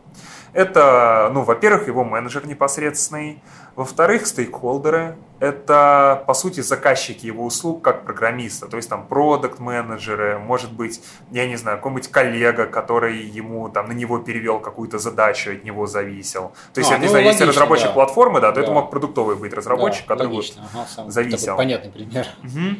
А, потом коллеги его, те, с кем он работает каждый день непосредственно, и подчиненные. Угу. А, вот, в итоге набирает он себе респондентов, они вот делятся на вот эти четыре основные группы.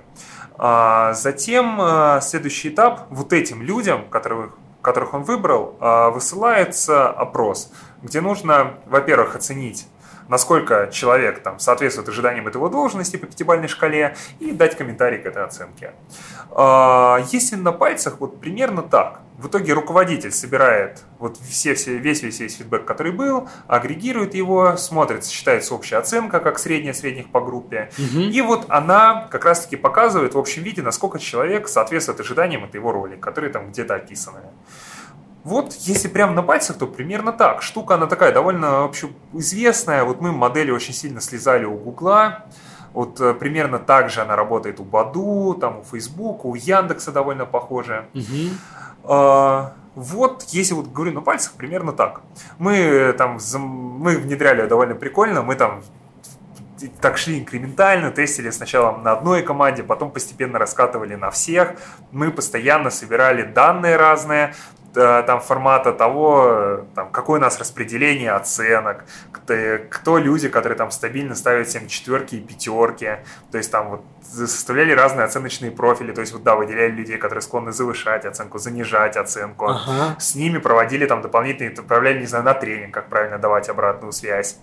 А, и вот так просто постепенно, вот следя с такими данными, процесс как-то прокачивали, как-то улучшали, там, что-то автоматизировали, там, ушли с Google Форм в какой-то момент на свой инструмент, который там на хакатоне, на коленке написали. Слушай, ну тут еще, знаешь, вот один из интересных вопросов, угу. который хочешь задать, это вот оно же сначала, я так понимаю, а, было закрыто, ну то есть как бы тех, кого ревьюили, mm-hmm. они, в общем-то, не знали всех оценок, кто им что поставил, да? Mm-hmm. Сейчас у вас вы в итоге пришли к тому, что у вас вся эта информация открыта, да, вот тоже.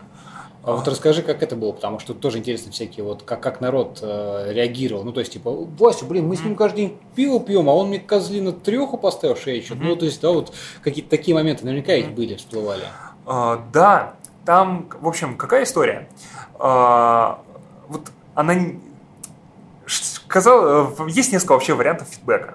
Он может быть там полностью анонимным или полностью не анонимным. Вот такие очевидные варианты. Ну, да. а, вот, когда он не анонимный, всплывает проблема, которую ты описал. Да, ты вроде кореш, друг, пиво пьете, но какую-то гадость он про тебя пишет. Ага.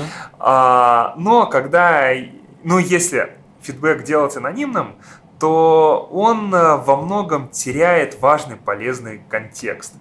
Вот я, к примеру, люблю приводить пример. Не знаю, есть команда, а, проводится performance review и приходит анонимный отзыв, там, не знаю, на продукта а, там формата того продукта он хороший, но вот с дизайнером он работает довольно-таки плохо и там недостаточно уделяет внимания UI того, что они делают. Так. А в этой команде всего один дизайнер. Вот, казалось бы, фидбэк анонимный, а... Ну, вполне понятно, да, да, про кого вот, и а, кто. А если, а, то есть, этот фидбэк почищать так, чтобы, ну, то есть, автор будет стараться его анонимизировать, то из него идет абсолютно весь полезный контекст. Но он ничего не сможет такого указать, что напрямую не указывало его, но там менеджер этого продукта мог бы что-то с этим сделать. Так. А, поэтому мы, как мы пошли? А, менеджер Э, вот на первых этапах проведения ревью менеджер собирал всю-всю-всю обратную связь, которую дали, самостоятельно очищал ее от того, вот, что могло указать на каких-то людей, там перемешивал ответы, э, или вообще там чаще всего даже смотрел на все, что написали, и писал из этого сам какую-то ну, свою выжимку. маленькую выжимку. Ага. Да, и человеку передавал. Работало норм, но тоже были проблемы, что вот э, менеджер это все-таки такой чувак, который может быть немного не в контексте. Работал не, ну, как сломанный субъективное, телефон. Субъективное все равно да. какое-то впечатление вполне может быть, и как бы нельзя так вот прям объективно переписать mm-hmm. ответы, да, в любом случае. Вот, поэтому мы понимали, что это временное решение, и просто вот параллельно с тем, что выдавали такую обратную связь, с теми, кто там писал какую-то, не знаю, там, откровенную дичь э, или что-то такое, с ними тоже там проводились э, какие-то там дополнительные общения, разговоры, и их им объясняли, как вот все-таки, как давать конструктивную обратную связь. То есть, что нельзя переходить на личности.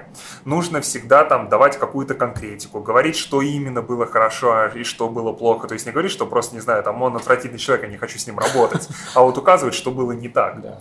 И а, вот так постепенно в каких-то командах мы начинали от а, анонимного фидбэка переходить к неанонимному. Ну, условно говоря, если в команде, в принципе, все, да. все отзывы более-менее конструктивно по угу. делу, уже можно было показать, человек, в принципе, ну, вот. скорее всего, бы воспринял ее более нормально. Типа да, того, лояльно. да. Вот такого плана. Вот, и постепенно перешли сейчас к тому, что практически всем показывается открытая обратная связь. Ну, там, может быть, не знаю, свежесформированная команда им не, не в первом раунде покажут. То есть, в общем виде у нас инструмент позволяет решить менеджеру, но почти всем дают всем открытую. Угу. И, в общем, народ надо нормально. А, в принципе, нормально. То есть, э, каких-то супер громких конфликтов на моей памяти не было. Были какие-то локальные местечковые, конечно, но такие, ну, рабочие моменты на самом деле решались. Вот, то есть, ну, в принципе, зашло ок в этом плане. Ну хорошо, хорошо, давай mm-hmm. на, на этом остановимся про это дело. Пусть кому интересно, mm-hmm. почитают, почитают статейки. Или что-то еще добавишь? А, не, я вспомнил еще, кстати, интересную штуку, связанную с платформой, про которую прям вообще забыл рассказать. Ну давай. А, вообще, в чем отличие такой платформенной разработки от продуктовой? А, у продуктовых команд их клиенты – это клиенты Авито. Это просто пользователи, которые там миллионы-миллионы по всей России. И когда ты что-то делаешь, их нет рядом под боком. Ты не можешь подойти к нему и спросить, вот фича, скажем, нравится, нравится или нравится, нет. Да. да. А вот когда ты работаешь в платформе, твой клиент – это другой разработчик. И вот их у тебя, ты их всех знаешь в лицо, ты знаешь, кто они, ты можешь дойти ножками к нему и пообщаться с ним. И это на самом деле очень-очень круто. Это вообще, вот это на самом деле, я считаю, это такое кардинальное различие платформы и продукта. И мы очень сильно упарываемся по практикам developer experience. То есть developer experience это вот как user experience, только вместо user это developer. Это во многом можно это еще характеризовать как э, продуктовый подход в платформенной разработке. То есть mm-hmm. к тому, что вот делают платформенные команды, они относятся как к продукту, вот как к полноценному настоящему продукту.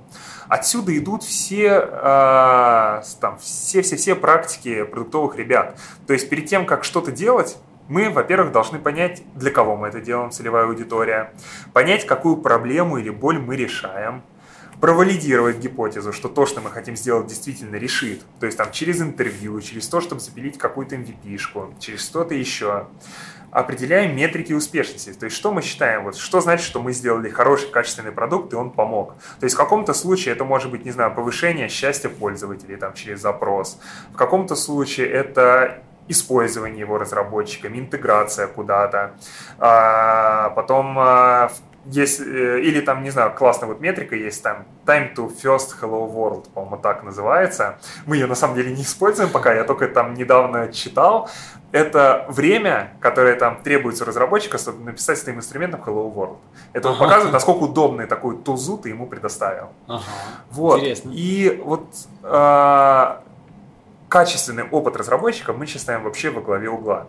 Потому что на самом деле мы проходили через кейсы, когда команда могла инвестировать, там, не знаю, год своего времени на то, чтобы запилить какой-то там классный, полезный фреймворк, но из-за того, что он был неудобный для разработчиков или решал проблемы, которые они перед собой на самом деле не видели, он не взлетал, им люди не пользовались, и вот насильно это тоже не пойдет. Ты Нет, не можешь прийти и сказать, да, да. вот ты обязан использовать, я не знаю, наш фреймворк для автотестирования. Он плюнет, напишет по-быстрому на коленке свой, станет использовать его. Да, если он будет работать, ему лучше, конечно. Вот, поэтому сейчас вот все наши платформенные команды, они они вот в первую очередь ориентируются на разработчиков, на исследование их проблем, потребностей и вообще такое постоянное с ними общение.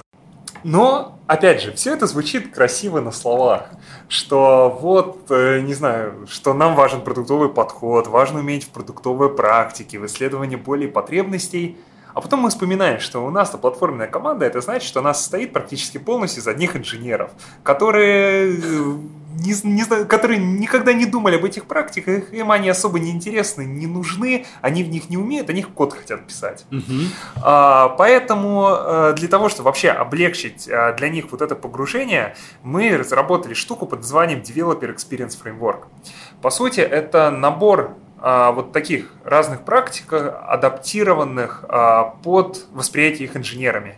Допустим, там прям в формате чек-листов рассказано, как исследовать проблемы твоей целевой аудитории. То есть, что вот ты выбираешь чувака, идешь с ним на встречу на 20 минут, задаешь ему такие-то, такие-то, такие-то вопросы, то есть там форматы, э, вот над чем ты сейчас работаешь, какие у тебя боли, а почему ты считаешь, что это проблема, а почему ты именно эту проблему выделил, то есть там, не знаю, техника типа Five Whys включается. И вот, короче, максимально заскриптовали такие действия и вот оформили их в такие практики. Слушай, ну это вообще круто, это круто, а как вы их вот формировали тоже сами, ну, а... какой-то Начитались умных книжек или какой-то опыт, то есть кто-то вам ага. помог, как, как вы их На выделили? Первый скелет, а, по сути, начитавшись умных книжек, то есть там, не знаю, взяли практики там записаны в Lean стартапе, а, какие-то вещи из скрама, что касается процессов, какие-то вещи из опыта там других крупных команд, которые касаются developer experience, то есть там именно как вот DX исследовать, то есть какие там вот разные метрики есть, вот как рассказывал здесь вот time to first hello world и прочее. Ага, да, да, а, замешали их в этом фреймворке, взяли несколько пилотных платформенных команд, а, посмотрели, какие у них есть проблемы текущие на взаимодействии, и сказали, а вот, чуваки, давайте попробуйте вот эти практики возьмите, посмотрите, что получится. И из этого уже что-то тюнили, что-то меняли, формировали, описывали какие-то success story, у кого получалось, mm-hmm. у кого не работало, это выпиливали. И вот так этот инструмент постепенно вот докачивали, рафинировали, и вот он сейчас в каком-то таком виде есть. То есть э, там выглядит так, что вот у тебя есть проблема, можешь в этот фреймворк заглянуть, понять, на каком этапе развития там твой продукт находится, типа только хочешь его создать, там активная разработка, там уровень интеграции Поддержка, или уровень что? поддержки, да, угу. смотришь какие-то практики и у себя их используешь используешь. И вот это, в принципе, нам очень помогло, особенно вот на первом этапе, когда мы вот только mindset вот на это именно пытались на продуктовый mindset переключиться. Ага. И вот ребятам, у которых опыта такого знания не было, оно им вот хотя бы что такое не, ну, понимание конечно, дало. Когда ты еще угу. не понимаешь, как, чего, тут как бы тебе чек-лист, тупо угу. задавай вопросы, слушай ответы, ну и немножко включай голову. Условно да, говоря. плюс еще там, не знаю, допустим, вещи, которые описаны в том же там Lean стартапе, там они очень сильно завязаны, там, не знаю, какой-нибудь Lean Canvas возьмем, это ты, ты, ты ей покажешь инженеру, там что-то про потоки прибыли, еще про что такое, чувак, какие потоки прибыли, я архитектуру делаю. У меня пишечка тут, да, что тебе надо? Да, вот, поэтому как раз там вот какие-то вещи адаптировали, то есть меняли на какие-то более понятные э, более понятные термины. Тезисы, ага, термины. Да, да, да. И, короче, ну, получилось, в принципе, неплохо. То есть, э, вот, как я сказал, помог хорошо на первом этапе. Сейчас это скорее такая, типа, энциклопедия, к которой ребята обращаются. Сейчас мы его, допустим, пытаемся прокачать немного там в другую сторону. То есть, э, там есть делить всю разработку, у нас есть этап Discovery, когда мы пытаемся понять, что мы делаем, какую-то гипотезу выдвинуть, а, и этап э, там, development и этап delivery. Вот мы сейчас хотим прокачать этап Discovery, чтобы ребята вот умели находить новые гипотезы того, что они могут сделать, как ты Можно их тестировали, раньше, да, как? да, как ты их быстро тестировали, быстро брали в разработку. Мы вот тоже хотим вот эту механику обернуть, там, не знаю, во что-то типа карточной игры попробовать. Mm-hmm. То есть там типа вытаскиваешь карточку с рандомной гипотезы, которую тебе тебе накидали, вытаскиваешь карточку инструмента, который можно его провалидировать, идешь валидируешь. И вот за счет такой игровой механики тоже вот хотим попробовать процесс так покачать. Слушай, интересно, ладно, потом, потом да, да, да, как там, у вас получилось. Надеюсь, будет о чем. Слушай, ну вы эту штуку тоже, наверное, выложите в свой плейбук, планируете? А, да, вот сейчас первая версия плейбука, мы просто говорим, что она есть, и примерно тезис написан, что это как работает, а, и потом вот смотрим на фидбэк людей, если нас попросят ее выложить, мы тоже этим займемся. То есть там идея такая, что это же гитхабная репозитория, там есть issues, вот мы ждем. Хотите, чтобы мы что-то сделали, пишите issues. Ну, все логично, да, хорошо, угу. хорошо. Ладно, давай, наверное, потихонечку про всякие разработку эту будем закругляться уже на полтора часа, мы с тобой договорили, даже побольше. Еще что хотелось у тебя спросить, несколько вещей. А, ну, первое, наверное, давай начнем с подкаста. Угу. Есть такой подкаст «Подлодка», для тех, кто вдруг не знает. Ты, в общем-то, являешься одним из его ведущих, mm-hmm. соведущих, да. Расскажи немножко вот про подкаст в целом, как у тебя там появилась идея, вот, mm-hmm. ну, ты же не один с него тоже организовал, mm-hmm. да, как вы вот на троих, какая у вас там концепция, идеология и вообще как, mm-hmm. как зародилось все это? А, да зародилось еще, когда мы там все вместе втроем, я, Стас и Глеб работали в Рамблере, мы вообще очень сильно угорали по всяким публичным штукам, там, писали кучу статей, выступали там на кучей конференций, делали свои метапы. И Стас в какой-то момент пришел и говорит, Егор, давай еще подкаст свой сделаем. Я такой, ну, что-то не знаю, подкасты, это кто, кто слушает подкасты? Типа, ну, как, кому, кому надо, давай вот лучше на конференциях выступать. Ну, что-то, ну, такой, окей, забыли. А, потом настал момент, когда мы как раз все разбежались, я ушел в Авито, там Глеб ушел в Тинькофф, Стас там в Туту перешел. И просто, не знаю, вот честно не помню, по-моему, там Стас мне написал, я ему написал, а, помнишь, подкаст обсуждали, да, попробуем записать, mm-hmm. и давай. И пришли втроем в Авито, сели в переговорку, а, там поставили MacBook в центре, включили э, Audacity, просто записали какую-то полную дичь там про Viper, это там один из подходов к структуризации там классов типа MVC. А, обсудили немного React Native, что-то покидали на вентилятор, записали, выложили. Кто-то послушал, люди написали, что понравилось, нам понравилось, и как-то так и полетело. То, то есть, вот прям даже с первого выпуска то есть, появился какой-то фидбэк, да, угу. то есть вы собрали так. А здесь уже было проще, потому что у нас уже были такие каналы распространения такого контента. А, ну да. Да, понятно. то есть там, там уже было, где, короче, аудитория уже была подготовлена. Вот, вот, вот, это важный момент, да. А, и для себя мы, наверное, концепцию сформировали, некоторое время спорили, а что вообще в итоге мы хотим получить, то есть чем будем отличаться от других подкастов. Ну, вообще, изначально мы планировали делать просто ios подкаст. Там на рынке есть э, ну, подкастов только андроидовский, Android Dev Дениса Неклюдова, и, в принципе, практически все. Есть там, по-моему, трактор, но там ребята просто новости всего связанного с мобилками говорят. Угу. Вот, мы в итоге решили, что мы концентрируемся вокруг какой-то темы, то есть каждый выпуск это новая тема, для этой темы мы находим максимально крутого эксперта, который может про нее рассказать, только русскоязычного, то есть только на русском. И вот, э, по сути, делаем один выпуск, одна тема. Там были в какой-то момент ответвления, мы пытались сделать выпуски, где обсуждали новости, они заходили хреново, и в итоге вот остались на этом формате. Не, ну понятно, что еще какие-нибудь там конференции, угу. на конференциях что-нибудь такое онлайн угу. по горячим следам, там какие-то ну, да. интервью, это такое, в общем, естественное такое, угу. веточка. Вот, и в итоге со временем мы поняли, что делать только iOS подкаст неинтересно, мы начали еще пробовать Android зацеплять, сейчас в итоге мы себя позиционируем как просто мобильный подкаст. Я топлю за то, что мы вообще должны быть general Просто подкаст. Да. Ну, понятно. Ну и на самом деле у нас э, это первые темы были очень сильно связаны с мобилками. А сейчас, ну, не знаю, вот последние выпуски, это там, не знаю, женщины в IT. Да, это... А, про diversity. Потом релокация в разные страны. Там у нас такая серия из двух выпусков, где просто болтаем там с восьми ребятами, которые разъехались по миру. Вот они рассказывают вообще как, что, ну, в какой да, стране. Да. Это, кстати, прям хорошо зашло. А, или я не знаю, даже которые технические вещи затрагиваем, не знаю, там выпуск про блокчейн был у нас, где как раз там вообще с нуля разбирали там про смарт-контракты, про блокчейн, про то, что это значит для клиент-сайдеров вообще.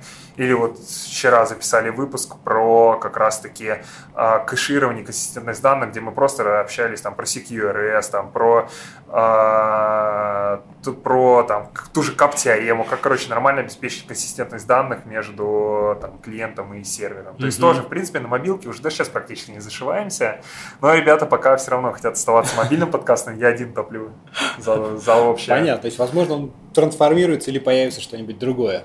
Угу. Ну, скорее всего, такое будет эволюционное развитие продолжаться. Пока прям очень нравится, по кайфу, и до сих пор всегда стабильно раз в неделю выпускаемся, ни разу не, не потеряли ничего. Не, ну вы молодцы, да, да, вы прям стабильно, не поспоришь. Я, ну, как я говорю, стабильно, но кусочно непрерывно. Нам еще просто очень повезло, что э, в Авито Э, есть разработчик, который когда-то был звукорежиссером. Очень сильно поэтому это ему нравилось, но когда стал разрабатывать, у него как бы нечего стало сводить. И вот тут он узнал, что мы делаем подкаст, он к нам пришел, такой, ребята, давайте я вам буду помогать. Мы такие, ну, как бы, давай. И вот уже 60 выпусков сводит. Шикарно. Завидую. Я тоже хочу такого разработчика.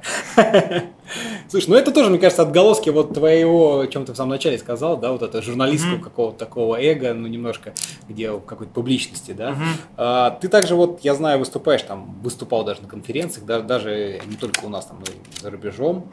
Расскажи немножко про этот свой опыт. Вот, кстати говоря, у меня был один из а, кстати, последний, наверное, даже предыдущий, я имею в виду, выпуск про... Мы обсуждали с ребятами про выступления на различных конференциях, в том числе, да, за рубежом. Вот расскажи твои ощущения, как бы, нас... Ну, в первую очередь, конечно же, так сказать, а, задам стандартный вопрос, да, что с тобой движет, как бы, зачем ты вот это все делаешь, выступаешь? Ради чего? По кайфу. Ну, на самом деле, ответ, он действительно простой. Мне просто это очень нравится делать. Если анализировать, то первую очередь мне действительно нравится чем-то делиться с людьми. То есть э, важно понимать, что не просто ты что-то берешь от сообщества, а я действительно много взял, но и ты тоже что-то можешь давать взамен. То есть я как раз из тех, кто верит, что вот даже, те, даже вещи, которые тебе кажутся какими-то банальными, в чем-то скучными и очевидными, есть люди, которым они важны, которым они принесут пользу. Вот, то есть для меня определенно важно вот это. Ну и действительно, мне просто нравится выступать, нравится общаться с людьми, нравится говорить на публику. Мне это получается лучше, чем говорить один на один с кем-то зачастую. Вот. Э, наверное, вот так. И ну, вообще вся эта движуха, вот тех пиар, конференции, мне, не знаю, очень нравится атмосфера. Я там даже, когда хожу на конференцию, не хожу на доклады, я все время тусуюсь где-нибудь. Слушай, ну это я вот полностью просто тебя поддерживаю. Всегда привожу пример, что вот на последнем хайлоуде, который там был где-то в ноябре, кажется, да, а, за два дня я был, кажется, на одном или на полутора докладах. Все остальное время я общался, там записывал кучу интервью, просто перезнакомился, там переобщался с кучей людей. Mm-hmm. И, по-моему, вот это самый кайф, вот, на самом деле, от них. Вот даже э, классная история была. А, был в апреле э, в Питере Мобиус, это мобильная конфа Джукру. А, и, э, ну, ребята там, они всегда между докладами делают видеоинтервью, а в конце дня в трансляции там подводят итоги дня.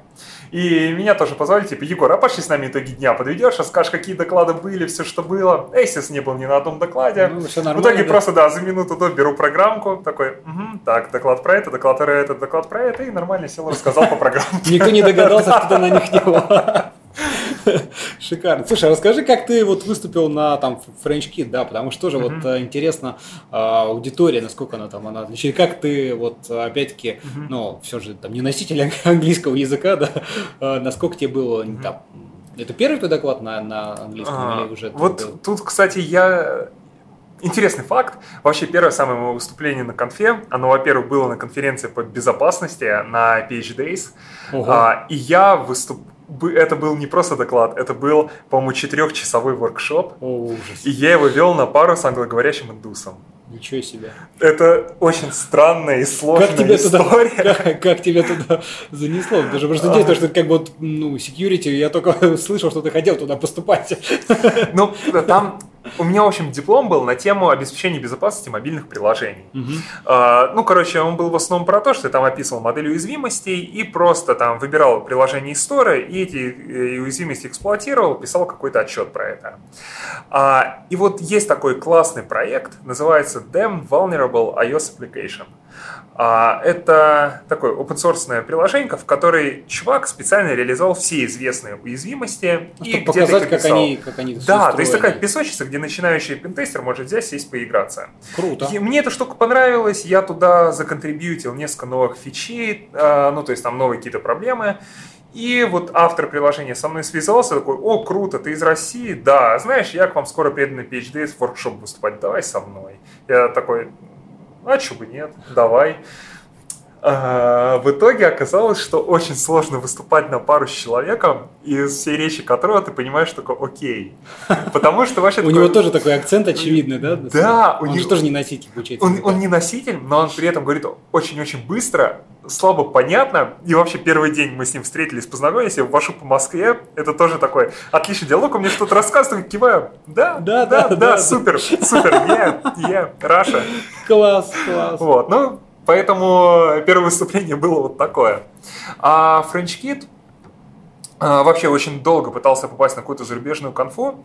Здесь у меня вообще есть такая гипотеза, которая пока не подтвердилась, но вот кажется, что, по крайней мере, в мобилках русских спикеров очень не любят звать на конференции, вот именно из России. Хотя у нас очень много сильных докладов, в целом у нас они гораздо сильнее, чем за рубежом. Слушай, но по, по фронтенду, мне кажется, такого нету, потому что многие mm-hmm. из наших ребят выступают, как бы, да, вот там, и на зарубежных, мне кажется, mm-hmm. чуть-чуть такого, такого не ощущается. Ну, по крайней мере, так по Вот, а здесь, э, ну, здесь действительно вот кажется, что такое есть. Потому что вот даже подавались, подавали там знакомые ребята на конференцию хорошие, мощные доклады, им отказывали, брали такие же, но гораздо более лайтовые. А, ну, не суть. В итоге там подался на френчкит э, с темой про код ревью. Ну там тема ну, она такая, такая не довольно... столько техническая, больше какая-то такая вот. бы, Такая, да, процессная, то есть, по сути, про то, как вот у тебя есть команды разные, там, разных размеров, разных структур, и как тебе правильно построить код-ревью, чтобы было норм. То есть, там, как построить, как автоматизировать, какие проверки, какие там паттерны поведения, всякая такая фигня. Ну и как зашло? А, зашло, при... зашло клево. То есть, э, вообще, акцент у меня такой, довольно, довольно прям хороший. Вот в GTA 4 играл, А, как там... э, мои This is a country of big opportunity, my dear Nico friend. Вот, короче, у меня примерно так же. А вот э, Миша Клюев, наш э, деврел, он меня, он послушал мой доклад, он меня до сих пор стебет просто моей первой, первой фразой. Hi, my name is Igor, and I'm from Moscow. This is my first talk outside of Russia, so please forgive me my accent. Короче, люди, люди поняли. А, я еще... From my heart, да. Да, я еще, ну, я вообще, на самом деле, всегда, когда готовлюсь к выступлению, я, я очень упарываюсь по слайдам. То есть я, когда у меня подготовка к докладу, это минимум где-то 8-10 полных рабочих дней. То есть, ну, учитывая, что на работе я работаю, то обычно это столько выходных. То есть это месяц, Выходные просто ночам выходные там, супер да. забиты, да. Ага. И я прям, ну, я действительно, я упарываюсь очень сильно, там, подбираю ц- цветовые гаммы, там, по пикселям что-то передвигаю, двигаю, какие-то анимашки. И, короче, просто вот слайды им просто зашли, они там сидели просто с открытыми ртами, все-таки говорили, чувак, просто, блин, лучше, вообще слайды офигенные, лучшее, что я видел. А, по контенту тоже ок, в итоге там по оценке я там в какой-то топ, топ-5, по-моему, вошел. Ну, вот, круто, вроде круто. клево.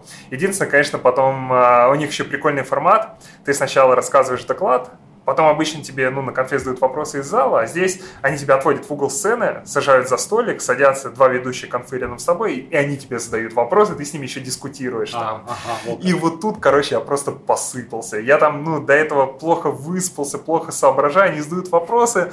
И я такой, «М, yes, yes, yes, you're right. Uh, this is very, very, very important. Uh, yeah, yeah, code review, yeah. Uh, короче, вот так. Ясно. То есть доклад хорошо, секс, соответственно, вопросы такой себе. Ну, в целом, как ты оцениваешь опыт? В целом интересно, как минимум э, классно было съездить в Париж, поспать на лавочке и всякое такое. Это там тоже отдельная история, не знаю, если у нас время уже ее рассказывать или нет. Ну, в двух словах расскажи про лавочку. А, Потому что ты уже заинтриговал, просто А. нельзя. Нельзя тебя отпускать без, Э, раскрытия. В двух словах э, оказалось, что организатор конференции думали, что я приеду на день позже. Поэтому, когда я приехал, гостиница была не забронирована. И это была неделя высокой моды в Париже, когда забронировано абсолютно Всё. все, и самая дешевая гостиница стоит типа 40 или 50 тысяч рублей за ночь. Офигенно. Вот, ну, поэтому что, бросаю вещи в гостинице, иду гулять по городу, сплю, сплю на лавочке около Нотр-Дама, просыпаюсь от того, что на меня смотрит крыса. Вот, было, короче, классно. Ну, я понял, что впечатление ты набрался Да. точно, которое не забудешь. Вот, поэтому, ну, хочу еще где-нибудь выступить. То есть в этом году постараюсь тоже куда-нибудь в итоге съездить, там, чем-нибудь техническим, менеджерским, не знаю, посмотрю еще, у меня там все подряд есть. Ясно. Слушай, ну давай, наверное, на этой позитивной ноте Мгм. закончим наш сегодняшний выпуск. Мне кажется, вообще очень классно, так эмоционально получилось. Спасибо тебе большое, что пришел. А, Спасибо, что позвал. Э, Круто побыть с другой стороны в подкасте. Да, да, я согласен тоже. Опыт такой очень Да. непривычный, когда ты все время ведущим являешься. Ну, мне там не дают много говорить другие ведущие, Вот. заставляют молчать, поэтому... Вот. Ладно, друзья, надеюсь, вам тоже было интересно. Пишите ваши вопросы, замечания, комментарии. Они, еще раз напомню, что всегда важны для нас, для подкастеров, для ведущих и для гостей. Мгм. Вот. А также до встречи. Всем счастливо, пока. Всем пока!